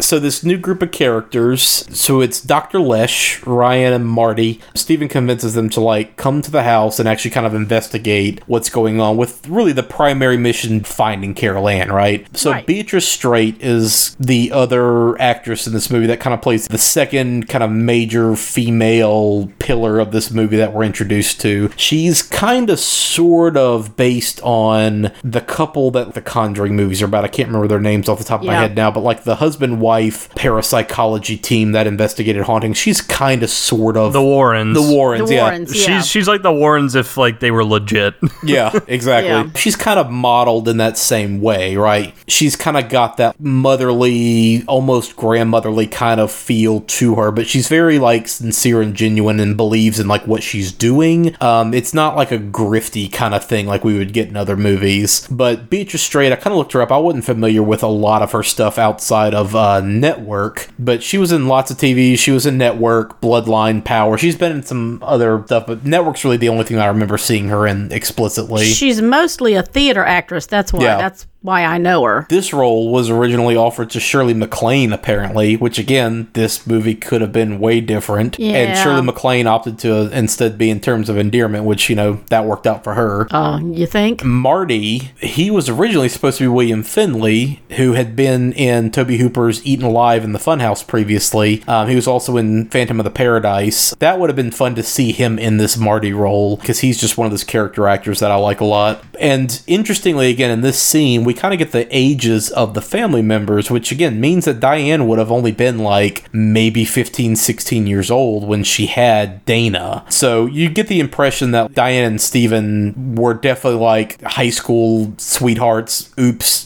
had a kid at 15, Yeah. 16, and that's kind of that. So the team decides to go ahead and visit the house. And, you know, once they walk in immediately, there's just way more stuff happening that what they're used to. They're trying to show their cred by being like, oh yeah, we took this camera and we put a time lapse of it. Yeah. And this one thing moved across the floor in eight hours. And Pretty rad, huh? Craig Tito's like, yeah, okay, bro. And then like Yeah. opens the second. The, I love the, it's the just like door. dead stare. He's just like, uh huh.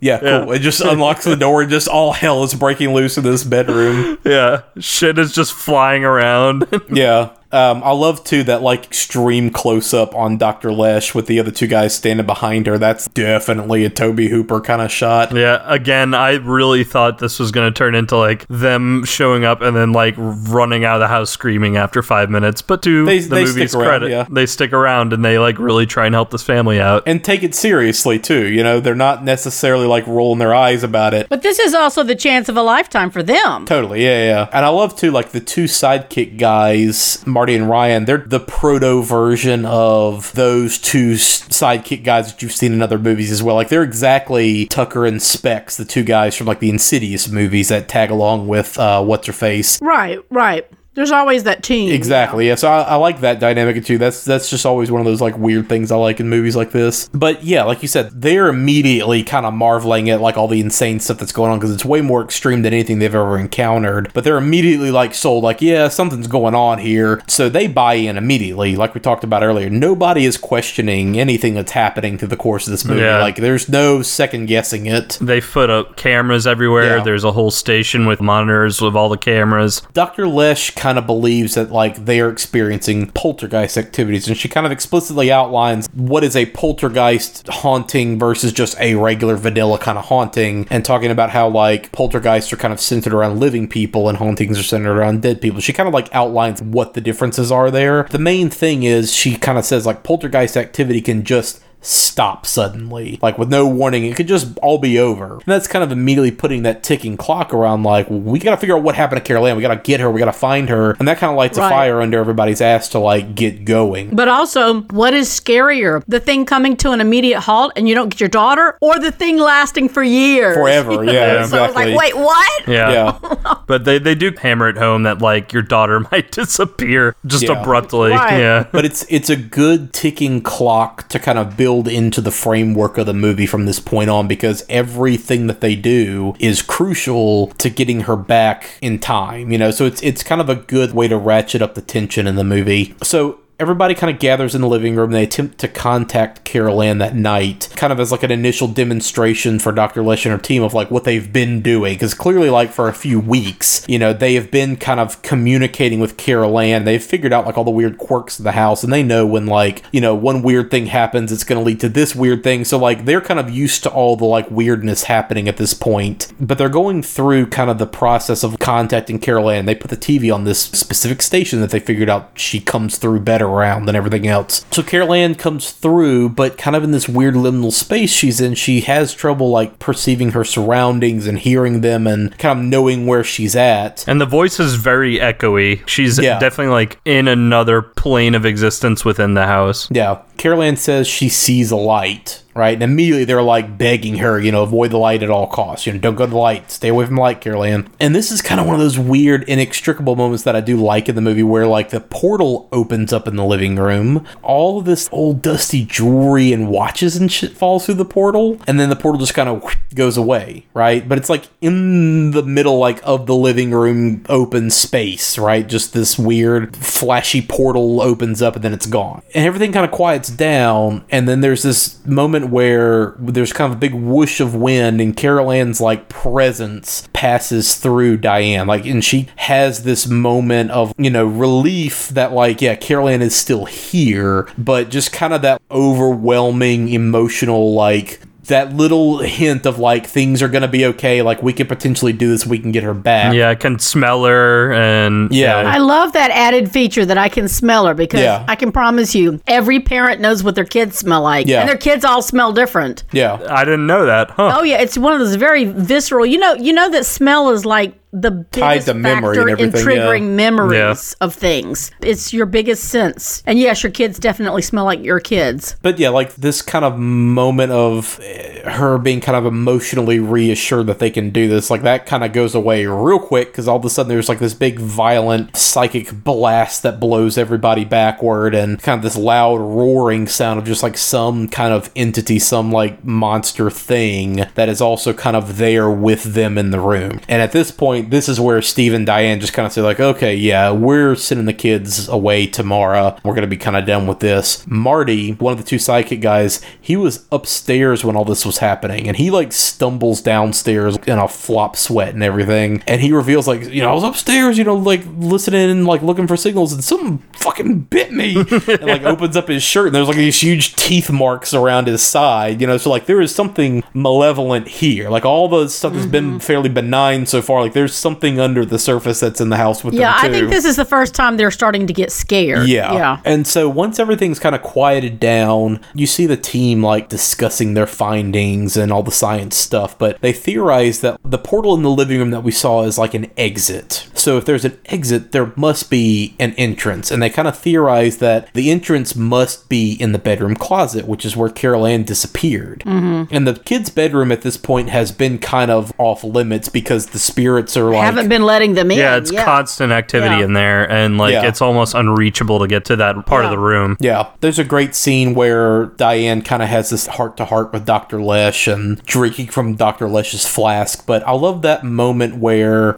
Dr. Lesh, again, just like really. They do a good job of humanizing her in a way that a lot of other movies don't. She would just be kind of this scientific doctor archetype kind of character, but the way that they humanize her and like really bring her down to earth, having her like admit, yeah, like I'm weirded out by all this too. I'm also scared. Like this is also way more intense than I'm used to dealing with. Um, and then like you know Sharon hits off this flask together and just kind of having that bonding moment where like Dr. Lesh really truly gets attached to this family and kind of promises we're gonna get through this. Yeah. Even though this is a job and it's kind of a chance of a lifetime, you always feel like she is there for that family. Yeah. This conversation between the two of them, the mother and her, like when it's the dead of night and everyone's basically asleep, is probably my favorite character moment in the movie. And I think technically, and uh, Aaron, back me up on this, this is the scene that would like make the movie pass the Bechdel test. Yeah, probably so. I mean, there's probably a couple of moments like that in this movie, but on that note, like I love the relationship between these two women and just how they connect over this incident, you know, because especially like with all the strangeness that's going on they've both shared in their experience around like there's no need for them to like still have any kind of pretense around like oh, I'm this professional doctor person and like there's no separation between them. Like they just relate to each other They're being human. as people. Yeah. They're being human. They're like both admitting like, you know, they're unsure, they're scared. Like that's a very like solid moment of character relation. And I love too, like when Robbie, like he's asleep in Diane's arms, he kind of wakes up and starts asking Dr. Lesh too, like about spirits and the afterlife and Mhm. talking about his grandfather's death and like, you know, if Carol Anne's like still here, like why didn't I see grandpa's ghost come out of his body when he died or anything? And it's just an interesting touch too to think that Robbie was like there and like saw his grandfather die, you know, like he was there when it Mhm. happened. But I love that scene where Dr. Lesh really beautifully like lays out spirits move on and they do this, blah blah blah. Some people believe that when people die, there's a wonderful light, as bright as the sun, but it doesn't hurt to look into it. All the answers to all the questions that you ever want to know are inside that light. And when you walk to it, you become a part of it forever. And then some people die, but they they don't know that they've gone. You think they're still alive? Maybe they didn't want to die. Maybe they weren't ready. Maybe they hadn't lived fully yet, or they'd lived a long, long time, but they still wanted more life. They resist going into that light, however hard the light wants them. They just, they just hang around. Watch TV, watch their friends grow up, feeling unhappy and jealous, and those feelings are bad. They hurt. And then some people just get lost on the way to the light. And they need someone to guide them to it. So some people get angry and throw things around, like in my bedroom. Yes. Just like in school. Like some kids are nice to you, some kids are mean. It's just like a really, really good, beautifully written scene, and Beatrice Straight does a great job of delivering it. But it's just kind of one of those warm, fuzzy moments in the movie that otherwise, like, One of the last pretty ones. intense from here on. Yeah, and I love too. Steven's like very distant during this whole exchange, but he's definitely listening in on their conversation. Specifically, picks up kind of when Robbie's like, "Yeah, well, you could just tie a rope around me, and then I could die, and then my ghost Yeah. can go and get Carol Anne and bring her back." You know, like just that like weird kid logic around that. Uh-huh. But yeah, once everybody's like fully asleep, you know, everything dies down. The two assistant guys are like sitting there kind of monitoring all the equipment, the cameras and the microphones and everything. Ryan's kind of sidetracked listening to music and like reading a comic book or something. And Marty fucks off to the kitchen and starts raiding their fridge, which again, like, dick move. Everybody likes stealing his family's food in this movie. I also feel like it shows you how kind of at home these people have become with them. oh, yeah. Yeah. Yeah. that too. They're feeling like they're part of the family. I Yeah. feel like he just felt very comfortable enough to be able to just go in their kitchen. I had a feeling that they like gave him permission. Like, yeah, whenever Probably you're so, hungry. yeah. But still, Yeah. Um, I love that. Like the first thing he goes for though is this giant, gorgeous-looking steak. steak, which he just like slaps it on the counter or whatever. Who but does that? you know, he turns around and like gets a chicken leg and starts eating that, but he turns around and sees this steak slug crawling across the countertop. Um, and then all of a sudden it explodes into like these meaty cancer nuggets just out of nowhere. And then he like drops the drumstick out of his mouth and looks down at the ground and it's now covered in Maggots, maggots. And, yeah. like, he's seeing all these hallucinations and this is the scene that fucked me up as a kid. Like this is the one I was moment say this is the scariest Yeah. scene in the movie to me when I Yeah. first saw it. If I and saw it looks this so when I was hokey young, now, Yeah. but it like definitely got me when I was a kid. But yeah, he like freaks out, steps over to this laundry room that's kind of attached to the kitchen, washes out his mouth and his face, and looks in the mirror. And of course, the light kind of electricity pops and fades to a different color, and he hallucinates. Oh, there's a weird like spot on my cheek, and starts picking at it, and little by little, like meat and just blood starts kind of coming out. He just like slowly starts tearing his face off until it's just a skeleton face freaking out. yeah, no, as a kid, that would have fucked me up. yeah, bleh. That's the scene that got me, and I know for a fact that I saw that scene on TV probably really, really young, just out of context of the movie, because I definitely have really distinct memories of that weird kind of red orange light in that moment and like the blood running down the drain. But yeah, that's the scene that definitely got me growing up. And go back and watch it now, it's still a fun effect, but it's definitely like, you know, fucking Muppet head like freaking out with two Oh, real people hands. Tell It's- the moment it goes Yeah. from being really him. and apparently it's Yeah. it's Spielberg's hands. He was on set that day when they were filming this. He was like, "Yeah, sure, I want it to be my hands." So it was like you know these real people hands tearing away at this puppet face. But um, you know, of course, he like snaps to and you know realizes it was just a hallucination. But this is the moment that gets Marty to like nope out permanently because after this point in the movie, he's just Yeah. like, "Yeah, bye, I'm not coming back." yeah. Yeah. While this is going on too, all the automated cameras around start kind of whirring and buzzing, and they focus in on the staircase. And this is like some weird house architecture stuff that I don't get. This was all a set. This isn't a real house. The outside's real house, the inside's all sets. But um th- the like weird like giant living room with this ugly staircase just kind of coming down the center the of 80s. I'm sure, I know. With the shag carpeting and everything, but like just the weirdness of like this completely free floating staircase going down In down the middle of your room. in the middle of the room is kind of a weird detail, but I like the way that they use it in terms of staging for everything. But Oh, the yeah. camera is focusing on these stairs and they record, you know, this big spectral kind of glowy light, you know, and all the family kind of wakes up and sees it and it comes down the stairs and is floating around. But, you know, once it kind of whooshes and disappears, they immediately like go to the cameras and they, they rewind all the footage and they see this big procession of all these lights and all these orbs coming down the stairs. But there are these kind of faint images of kind of these like old timey pioneer looking ghosts dressed up in like suits and top hats. and and you they're don't very, really see very the, faint. the individual ghosts until they show it back to you on the camera. Exactly, When you were just watching it come down the stairs, you didn't really see that, but it picked it up on the camera. it's just glowy lights. Yeah. yeah, it looked like orbs. Yeah. and I did write down why did all the ghosts have hats? so the backstory to that I'll kind of get to when we get to the end because there's a huge misconception about this movie that pop culture has had for years. So I'll talk about that in just a moment. But the next morning, Diane and Steven like see Robbie off to grandma's house. And again, it's just like, okay, bye. Hop in this cab, kid. Hope you get there. And then she looks at Robbie and she says, Robbie, Call me." me. Sure, okay. Bye. And I do love too that moment where like the dog, you know, like looks back I'm at the here. parents and then he looks at the kid. He's just like, "Fuck this! I'm going with the kid." so anyway, yeah. Dr. Lesh says, "Okay, I got to bring these tapes back to the lab." We need a, we need backup. yeah, but basically she's like, I'm gonna get backup. I'm coming back. Yeah. I love that like exact moment where she promises Diane, like, I will be back. I promise you, I am coming back and I'm bringing help. We then go to a scene where Steve's boss, Louis Teague, shows up at their house to kind of check in on him because he's mostly been absent from work this whole Who time. is an idiot. yeah.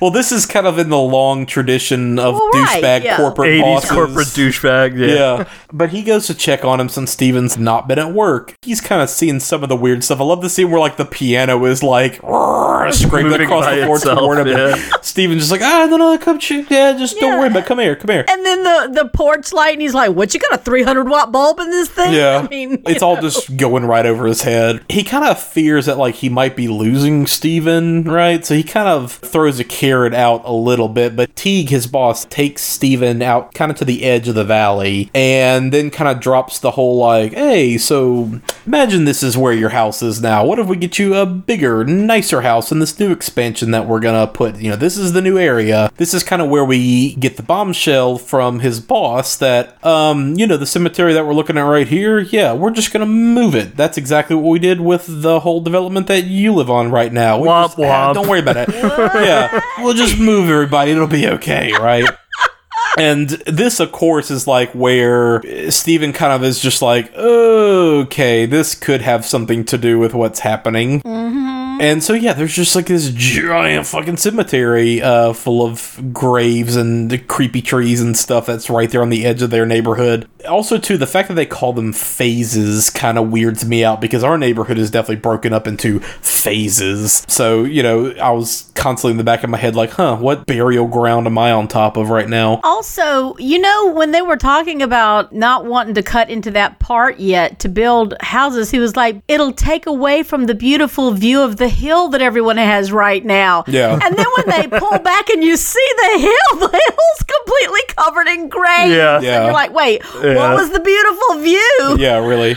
Uh, Louis Teague, the boss, is played by James Karen. Um, he's one of those like that guy character actors that I like a Oh, lot. yeah. He was in All the President's Men, Capricorn One, China Syndrome, The Jazz Singer. He's in Return of the Living Dead One and Two, which Hooper was originally attached to direct the first one, and that kind of all went sideways. But he is in Hooper's remake of Invaders from Mars, which is a lot of fun. And he also ends up in Mulholland Drive 2, just to kind of circle back around to our like constant David Lynch love. Funny enough though, James Karen was the spokesman for Pathmark supermarkets at the time. He was like on all the commercials and everything. And after this movie came out, just show you how fucking dumb people are and still are, he like received tons of hate mail from people after this movie came out. They were just like, we're never gonna shop at Pathmark again because you treated that family so bad. We saw what you did. Like, oh god, you think whatever. Um, at this point, we are now introduced to Tangina Barrons. She is this diminutive powerful psychic that Dr. Lesh has kind of brought in as like the ultimate when all else fails, let's go to her kind of expert. Oh, Zelda. One quick thing. One of my favorite lines happened when they're out there on the on the hill with all the graves and everything, and the bob says, "It's not ancient tribal burial land. It's just people." Yeah. classifies it that way. That I mean, it's not like it's something fancy. It's just regular people. So I did kind of mention a second ago, and I guess like I'll, I'll bring it up right here. It's a weird misconception about this movie that the house was built on an ancient Indian burial ground kind of thing. It, it's not like that's not the case. There is there is no Native people. American burial ground. I guess maybe some of that misconception comes from the fact that the second movie has some of that kind of woven into it, and there is a Native American character in the second movie, but there is no Native American burial ground. That's not a thing in this movie at all, or the series at all. We actually find out in the second movie there was a doomsday religious cult from the 1800s that were all like, pioneers. yeah, yeah. So if you haven't seen the sequel, just I guess spoiler alert for the sequel. the second movie introduces this whole notion that in the 1800s there was like this pioneer group of like religious doomsday zealots that all went out to this area and they all like kind of committed ritual suicide. We're all going to go to like the next plane together and they are all led by this like Reverend Kane figure who was this Jim Jones doomsday preacher kind of guy. And he kind of becomes the central like villain I guess. Like he essentially is the beast and the beast is him kind of thing. And we find out that all these people like ritually committed suicide essentially in a cave underneath the neighborhood like directly underneath their house and that's where like all this stuff stems from So not the graveyard. and at the end of the day, that was the original idea in the original treatment that they came up with. They just kind of cut all of that as what the root cause was, and it moved into like the Yeah. sequel directly. That would have been a little much, I think. Yeah, and you know, it kind of goes from there, but that kind of explains like why you see like these old timey ghosts show up in the tape footage that they caught on the staircase and all that. That was originally kind of the plan of what things were going to be. It just didn't really make it into the final version of the movie. I just always assumed it was showing the fact that this house is haunted by multiple ghosts or multiple ghosts Yeah. are stuck in the house. And then that also gives more credence to the random objects that come out of the portal in the ceiling because some of them are really yeah, yeah. old and dated. Yeah. Anyway, to circle back around, uh, we're introduced to Tangina. Steven's kind of immediately skeptical about her as a psychic, right? And he kind of jokingly tries to like test her psychic abilities, and it kind of backfires. But he's There's very so skeptical. much in like the next 10 minutes where they are making fun of her. Yeah. There are so many moments when him and JoBeth Williams are on the verge of cracking. Yeah. I mean, they are trying everything in their power not to just bust out laughing. and I'm curious how much of that is like actually genuine because That's what I'm Zelda Rubinstein about. in real life claims to have been a psychic. Like Fuck in yeah. real life, she's like, yeah, I can talk to the spirits. Hell yeah. you know, she like claims to have had a vision of her dog, and then the next day, her like mom called and was like, "Your dog died," stuff like that, right? She's kind of an odd figure in real life as well too. You could just probably take it that was them almost having a nervous breakdown because of going through yeah, all this. really. but yeah, Zelda Rubinstein uh, was in Under the Rainbow, which is like another one of those weird, like not for kid movies that I remember watching with you. Mm-hmm. Yep, that yep. was about little people actors from Wizard of Oz, All the behind the scenes, behind and the just them getting Yep. loaded and fucking Oh, yeah. constantly. Weird movie. Um, but yeah, she was in that. Sixteen Candles, Anguish, which is another really off the wall horror movie. Southland Tales, which is Richard Kelly's follow up to Donnie Darko. That movie is bananas. Like if we want to talk about like a really weird, ambitious mess of a movie, that movie is bananas, but it's kind of fascinating. She was also kind of in the like tongue in cheek satire horror movie Behind the Mask, The Rise of Leslie Vernon, which is kind of Jason Freddy kind of character, like, oh yeah, this guy really existed. So anyway, yeah, she's introduced, um, and after I very specifically remember all of the laughter in the theater. Oh, yeah. she walks in, and you're expecting this big thing, and there's light behind her. She's all backlit, and then it's like, wait, what? Well, I remember a couple of years ago, the theater in town showed this as part of their like retro cinema kind of thing. And when they introduced her, like the audience was just like, hell yeah, here she is. so, yeah, after she like walks around the house and like kind of takes a read of everything, this is where she has a big exposition dump explaining what's going oh, on. Oh yeah, I, it was a long monologue. Yeah, but she basically explains that like there is a powerful entity called the Beast, and it is powerful enough that it's broken through into our plane of existence and taken Carol Anne in order to like use her really bright, powerful life essence. I wrote it down as her shining, basically. yeah, pretty much. but yeah, the Beast has like kidnapped Carol Anne and is using her as a way to distract all of these other spirits to prevent them from like moving on through to the light and crossing over, right? Like for dot dot dot reasons, right? But basically, like the Beast has Carol The Beast six. Yeah. Six six. The number of the beast. so she ultimately kind of sets things in motion by having Diane and primarily Steven call out to Carol Anne and kind of demand that she, like, essentially move the spirits toward the light as kind of a way to distract the beast, right? So that that way they can, like, actually get into the bedroom and open up that gateway from the closet to the living room so that they can go in and get her. But they need her to, like, distract the beast. And I love that, like, they initially start by having Diane call out to her, but then they kind of move to, like, Steven because he's kind of the primary, the law and order in the house. And, you know, she's, Tangina's telling him, like, you got to get mad with her. You got to be cross with her. You got to tell her you're going to spank her. And he's like, I've never laid a hand on her, right? But,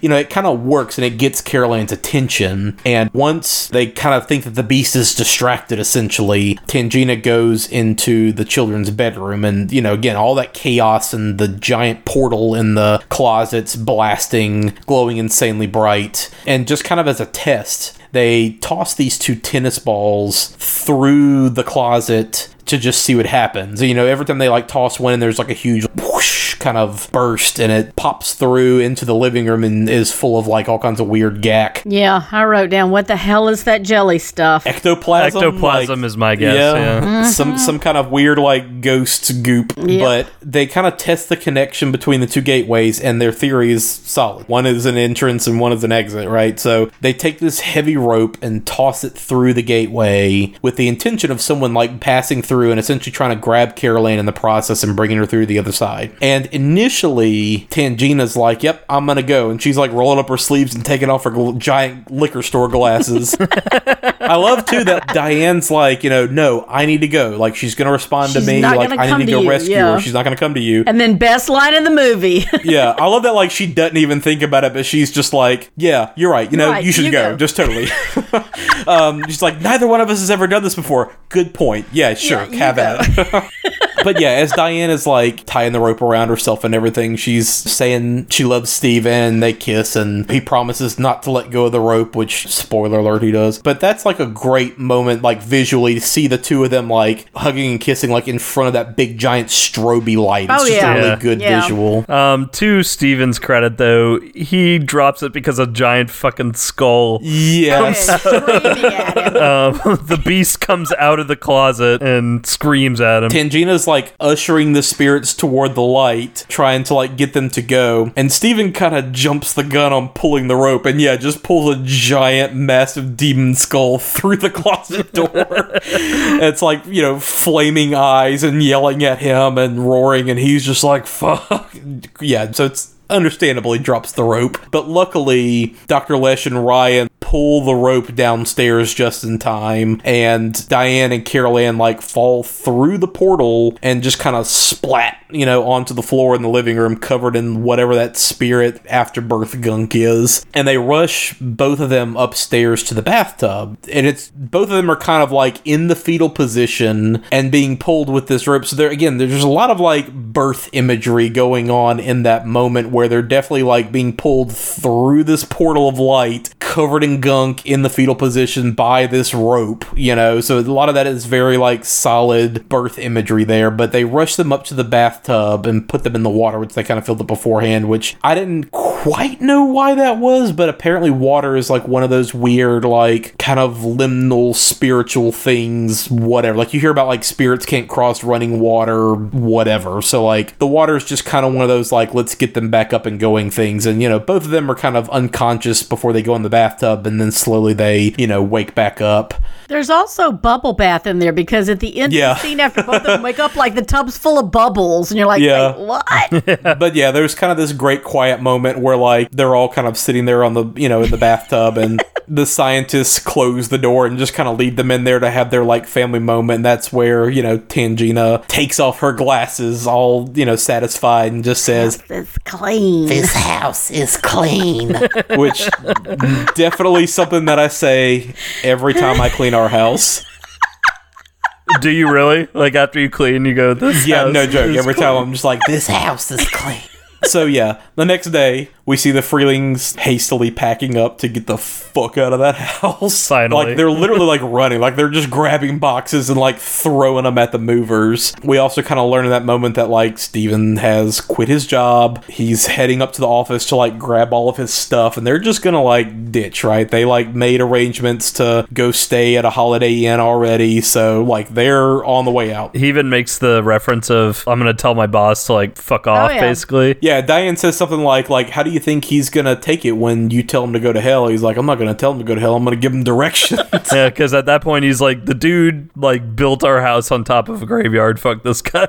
yeah. Well, uh, they don't quite know that yet, right? Like, they just know, like, okay, with all the weird stuff, we got our daughter back. Let's get out of this house. It's the house, right? You know, all the children are back home. We see Robbie's back. Dana's back. Dana's like, "Yeah, I'm gonna go hang out with my friends. Bye," and she like leaves again. Okay, bye. That's what I'm saying. Like, she's not in any of the scenes in this movie, basically. Hardly, yeah. Past that first moment with the scientists where they kind of make connection with Carol Anne, she's just like, cool, bye, I'm out of here. Yeah. so the plan again is to like stay at a hotel that night, but clearly like everybody is still planning to sleep at the house, right? Like, I don't know, the kids are in like PJs and going to bed and everything. Diane now has like these two kind of like white streaks through the front of her hair, you know, supposedly from her like brush with this supernatural liminal kind of dimension. So she's up in her bathroom and, you know, we see her like reading a box of hair dye, trying to dye those streaks back out. And she takes a bath, and we kind of mentioned earlier, this is set up, you know, with a lot of like build up, and we think something's going to happen to her like while she's in the bathtub, right? And, um, you know, it just kind of is more like tension building. Right. But yeah, Robbie and Carol Anne go to bed, and then this is the scene with the fucking clown that everybody Okay, talks but about. I have two questions. Yeah. First of all, how did the clown get back in there? Because he got sucked into the closet. and they just like put him back on the chair again. Yeah. got sucked back into the closet. And how did the headboard of her bed get back on there when it got torn to bits? True.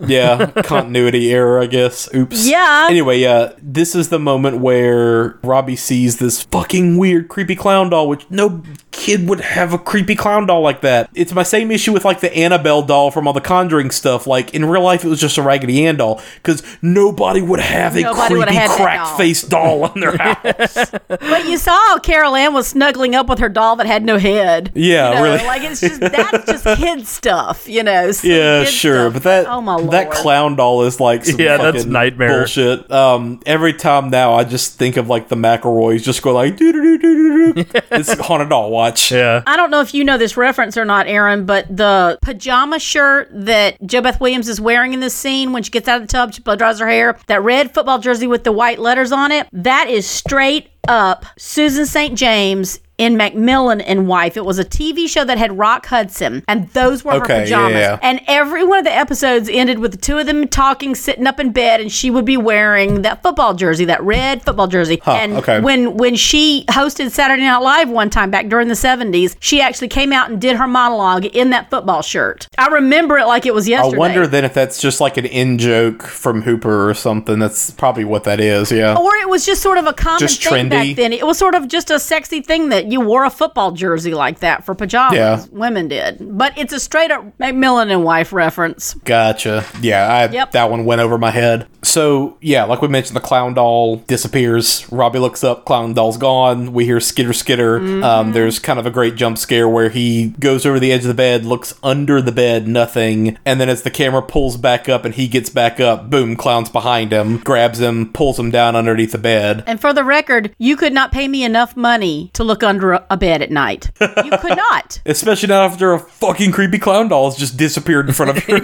There's nothing in the world that would make me look under a bed. And you hear it skittering Yeah. around. nope, not gonna happen. And I like how the, the clown's face literally becomes twisted and evil as it grabs him. yeah. Well, I mean, look at his long arm that wrapped around his neck that just grew and grew and grew and Yeah. Yeah. Ah! Apparently, that clown doll malfunctioned on set. Again, like, why are you putting real children in these dangerous situations? Like, they don't make movies like that anymore. But yeah, the clown doll malfunctioned and was actually strangling Oliver Robins until they like noticed he was turning purple, and they were like, "Oh shit!" Like, all everybody rushed into the like scene and you know tried to like get this kid out of the. And you say it isn't cursed, huh? Yeah. so yeah, just as Diane is like laying down in bed after her shower, she immediately hears Robbie Robbie screaming, but then all of a sudden she's pinned to the bed by some kind of unseen force, and something's attacking her, um, and it starts dragging her like up the bedroom wall and across the ceiling. And this is, you know, another one of those trick rooms where they like build the room on a gimbal and spin it, you know? Yeah. And that moment on the bed reminded me so much of the entity.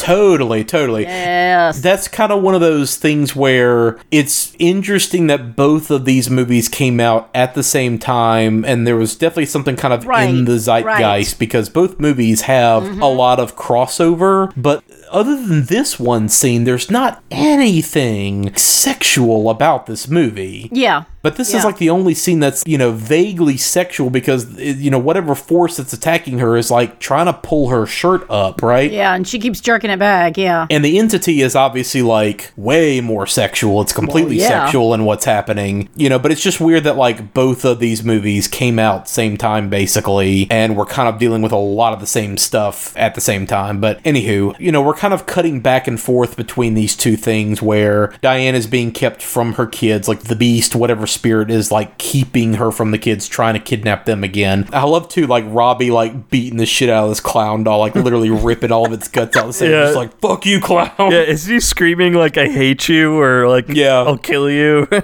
yeah. And clearly it's just a distraction because the portal in the closet, you know, reopens, this time even more grotesquely. and it looks straight up like the decaying throat or like insides, intestines almost of like a demonic Well, entity. again, like, let's go back to all the motherhood imagery, like the birth imagery. I mean, this is definitely just a giant vagina closet. Yeah. Um, that's, you know, trying to pull them back in. Yeah. So Diane is trying to get into the kids' room. Um, and this is kind of a great, like, oh shit kind of moment because she goes out into the hallway and goes to go in the kids' room, and this giant skeletal lion demon thing is like standing guard at their door, like roaring at her. Nope. And yeah, that's immediately like a oh shit, nope. That's like way more intense than what we've seen so far, as far as like things on our plane. the yeah. beast is not fucking around on this time this time around. Yeah, but she accidentally kind of falls down the stairs into the living room, immediately gets back up. Like nothing's like gonna stop her from trying to get to her kids. The railing of the stairs shocks her as she tries to go back up. She tries to go through the front door and it like shocks her and blasts her backwards. So, you know, the spirits are doing everything they can to like keep her from the kids. She runs out into the backyard to call for help and she's screaming for like any neighbors to come and help. And she accidentally slips and falls into the pool. These neighbors that are like, what's going on? What's going on? And then they just were like, nope, we're not going in that house. Yeah. Because she's begging them to help. And they're like, she's like, my kids are in there. Nope, we're out of here. Yeah. Nope. no, I'm good. but yeah, Diane like slips down into the pool, and the pool is now like filled up with rainwater and mud, and she's struggling to get out of this giant like mudslide pool because it's it's a pool. So I mean, it's dug in like on an incline, Right. And she's struggling to get up and sliding back down, you know, in the mud. But all of a sudden, these fucking skeletons, all these corpses, start just popping up all around her, and these caskets are like Yeah, the popping up through caskets the like water. shoot up and skeletons start flying yeah. out. Yeah. Which again, this is kind of where some of that whole like, oh, this movie's cursed kind of thing comes in because apparently, basically, all these skeletons are real skeletons. Which you know, everybody blew that up and made a big deal of it, and that's weird. It is, but getting fake skeletons for movies was way more difficult and expensive than literally just buying real skeletons from third world countries. I didn't know that. yeah. Jesus So- Christ. like everybody makes a big deal of it on this movie, but that was very normal for movies for decades to use tons of like real fake skeletons. I didn't know that Real that. fake skeletons. Real fake to use real skeletons because they were cheaper than getting fake ones made, right? Yeah. So that's another one of the things like, oh, this movie's cursed because they use all these real people skeletons, right? Anyway, uh, that and again, like wild safety shit you can't get away with now. JoBeth Williams was like really concerned about shooting this pool scene because of all the electrical equipment that was constantly like around all the lights and all the cameras Oh and everything, gosh. right? So, you know, reasonably, she was just like, yeah, I don't know about getting in this pool full of water and this mud and this rain with all this, you know, electrical stuff. And Spielberg apparently was just like, you know what? Okay, cool. I, I'm going to hop in this pool with you. And you know what? If if you go, I go. Whatever. And And that kind of convinced her to like, okay, go ahead and shoot the scene. But again, like safety shit that would not fly now. no, fuck no. so yeah, all these corpses start to float to the surface. All these caskets are like bursting through the ground and flopping open. You know, and eventually, like we said, these random neighbors just kind of happen to show up and like help her get out of the pool and climb out. But immediately, like you see all the lights and all the craziness happening inside the house, and these neighbors nope out. yeah, nope. So Diane runs back in just in time to see the like kids getting sucked into like this giant gaping vagina closet. And I love too, like as soon as she opens the door, just whoosh, she's pulled into the room and is like hanging. It's another one of those like they built the room, flipped it on its side so that everybody's like actually hanging, you know, looking like they're getting pulled in. And she manages to like get her footing, grab the kids, get them to like hold on to each other, and she pulls them out of the bedroom to safety. And this is the moment that I mentioned earlier where like if you look at Carol Anne clearly she's just a doll with a wig on and like pajamas just like flopping. You know, Robbie is definitely real and you can see same thing. Robbie is terrified to be filming this scene. Oh my but yeah, she pulls them out just in time for Steven and Mr. Teague, his boss, to like pull back up to the house. And by now, like people are starting to come out their houses to see what's Neighbors going are on. gathered around, Right. like all chaos is breaking loose. Yeah. Yeah. there's fire hydrants exploding on the street, and, And this moment bothered me both times that I've watched it recently. They arrive, Craig T. Nelson gets out of the car, and he's just stands there like dumbfounded with his jaw hanging open. And he's like, What?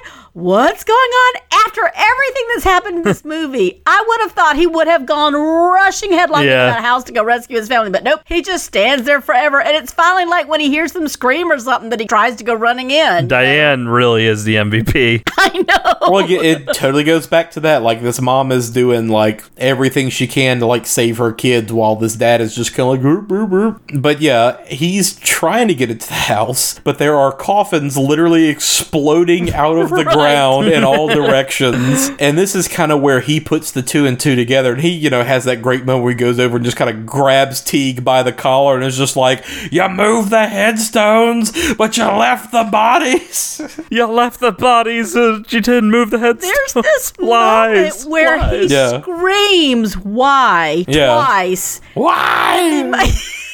yes, in the most like guttural voice, just this "Why?" but yeah, Diane and Robbie and Carol Anne are like little by little making their way out of the house, and it's great seeing like these coffins exploding through the floor of the kitchen that we've seen this whole movie. But eventually, like they make their way like out to the front of the house. Conveniently, right as Dana is being dropped off by her Right. friends, um, they're all trying to get into the like you know family station wagon. I love Dana too. She gets out of the car like straight up, giant hickey on her neck, and is just like, "What's going on?" Just screaming. Just get in the car. in the Yeah. car. so the whole family piles into the station wagon. They yeah. just nope out, like leave Yeah. everyone else Oh, behind. Lord. I do love that one last casket that busts through and just like launches a corpse like right onto the windshield as they're trying to pull out. And I was cracking up because the whole time that Dana is standing there screaming, the little brother is in the car just screaming, "Just go, just go, just go, Yeah. Yeah, like leave her. forget her, just just go." Um, but yeah, they all load up into the car and they dip the fuck out. Um, and I love that like all the neighbors are like outside their Oh, house in the street, gathered around watching everything. Again, like fire hydrants are exploding, cars are getting flipped over, the lights are all going crazy. There's a giant vortex that's opening up above the house. Yeah, cracks all over the street. Yeah, there's like a giant psychic blast that like explodes all the car windows on the street. Like this movie literally just ends with a bang. But yeah, we see the entire house just get sucked up into this giant portal vortex and it just kind of implodes into nothingness, into this just flash of light and just whoop is gone, right? Just nothing but like a perfectly empty lot. That house trick is still really effective and cool. They like built a house model and then they literally sucked it into a vacuum generator while people were like standing off to the side blasting it with shotguns Fantastic. and then they just you know slowed it down but it's just kind of one of those great like okay, we shot this with this like really expensive model, this one-time special effect. Did we even get anything? So of course they had to like develop the film and see what they, you know, actually had. But yeah, the last scene of the movie is the Freelings all showing up looking tired and busted at their Holiday Inn room, and they all defeatedly kind of like, you know, walk in. They're all together, but they're just kind of like in that mode of like, okay, let's just go to bed. And the last thing is uh, Steven shoves the rolling TV set out onto the walkway, just like, "Mm, okay, Yeah. nope, get this out of here. What a good And, uh, ending yeah, that is. like there's no Yeah. theft protection on the TV. The TV was just like sitting on a loose stand. You know? Yeah, just and he just kick it wheels out. it right out and kicks it out. But yeah, what a great button to put on this movie. Like it not only does it have a huge big climax, but then it has that false ending with an even bigger climax and then there's just this kind of one last good little like bow tie on the whole thing. Yeah. Mm-hmm. Um it's such a good ending. Yep. What a great way to end this movie and you have like the Carol Anne like little lullaby kind of playing over the end credits. Yep. I love horror movies that have these like good kind of heartwarming endings, whether they're like positive happy like this one or not, or like we joked a minute ago, Midsommar like kind of ends in a darkly positive kind of way. I like the horror movies that kind of have these endings where you can feel like, you know, a little bit uplifted at the end of it, even if it is maybe a little bit off, versus just here's the last cheap jump scare, gotcha. Very rarely does Right. that work for me in a movie. But just the way that like everything resolves for this family, we know they're safe. Like we can all kind of breathe that sigh of relief as an audience and know that everything's probably good. I think a, a lesser movie would have either ended with a jump scare or like them in the hotel all asleep, then the TV turns on by itself. Right. That, right. Or even doing the same thing, rolling the TV out, and like as the camera's zooming away, like it does, TV turns on by itself and it's just Yeah. static. But they don't even do that, which I appreciated. and there's this really, really, really long wait Yeah. Before the TV comes out, and you're just sitting there thinking, "Oh, which direction are they going to go in?" And then all of a sudden, throw the TV out. Yeah. Ultimately, what's kind of interesting is like some of the contradictions in this movie because, like, at the end of the day, with how they kind of defined poltergeist activity, is this really even like a poltergeist event? Or is this just a simple haunting once we find out, like, oh yeah, it's just built on top of this like cemetery that they didn't move the bodies around? Well, they were just people. Yeah, they were just people. that revelation at the end kind of seems to indicate the latter, that it is just maybe a simple haunting, especially kind of what we know, kind of, you know, in air quotes, real life, um, what we kind of consider to be poltergeist activity, like what the traditional, like, definition of it is, that it centers more around telekinetic psychic bursts that usually are tied to, like, teenage girls, which is, you know, kind of interesting in that sense of where the sequels go, because we eventually kind of find out that all the women in this family have psychic and, you know, little by little they kind of come out. Like, JoBeth Williams in the second movie kind of remembers, oh, yeah, I did have a lot of weird stuff happen when I was a kid, too. Conveniently. Yeah, she kind of starts to like hone her psychic abilities, and they hint that Carol Anne also has this gift, and blah blah blah, and that kind of carries over into the third movie. And we eventually learn that like Reverend Kane is wanting to like possess Carol Anne to like come back into the real world or whatever. Because the only elements of that in this first movie you get is just a little bit of like throwaway dialogue from Zelda Rubinstein when she's saying like they're attracted to her life force, her light. Yeah. And that's about it. Yeah. But I'm glad this movie, you know, I do want to see the sequels eventually, but I, this is kind of like the original Matrix. I can also be okay with this just standing alone as its own thing. Yeah, like they're worth watching, but the first movie does stand on its own to the point where like you really don't have to have any sequels. Um, like I said, I have a soft spot for the third one because I think the third one takes the story in a very interesting direction. Like the second one's just a lot of rehash of the first movie over again. The only real difference being think about in the entirety of this first movie, there is no glimpse of what the other side looks like right? Like we never Yeah. go into that universe, but in the second movie, there's tons of scenes where the family is just floating around on wires against the blue screen with like you know I have no interest goopy, in like swirly backgrounds, and yeah, I, I'm not interested in any of that. I'm glad that the first movie like keeps you in the dark about like what actually looks like. it's like. mysterious yeah it adds more mystique to like what is on the other side and i know that the like remake does the same thing but to an even dumber degree because the dad is like a drone enthusiast, and so of course Oh, in that movie they're like, "Oh, we got to send a drone through to the other side with a camera and see what's over there." bro." Great. So whatever.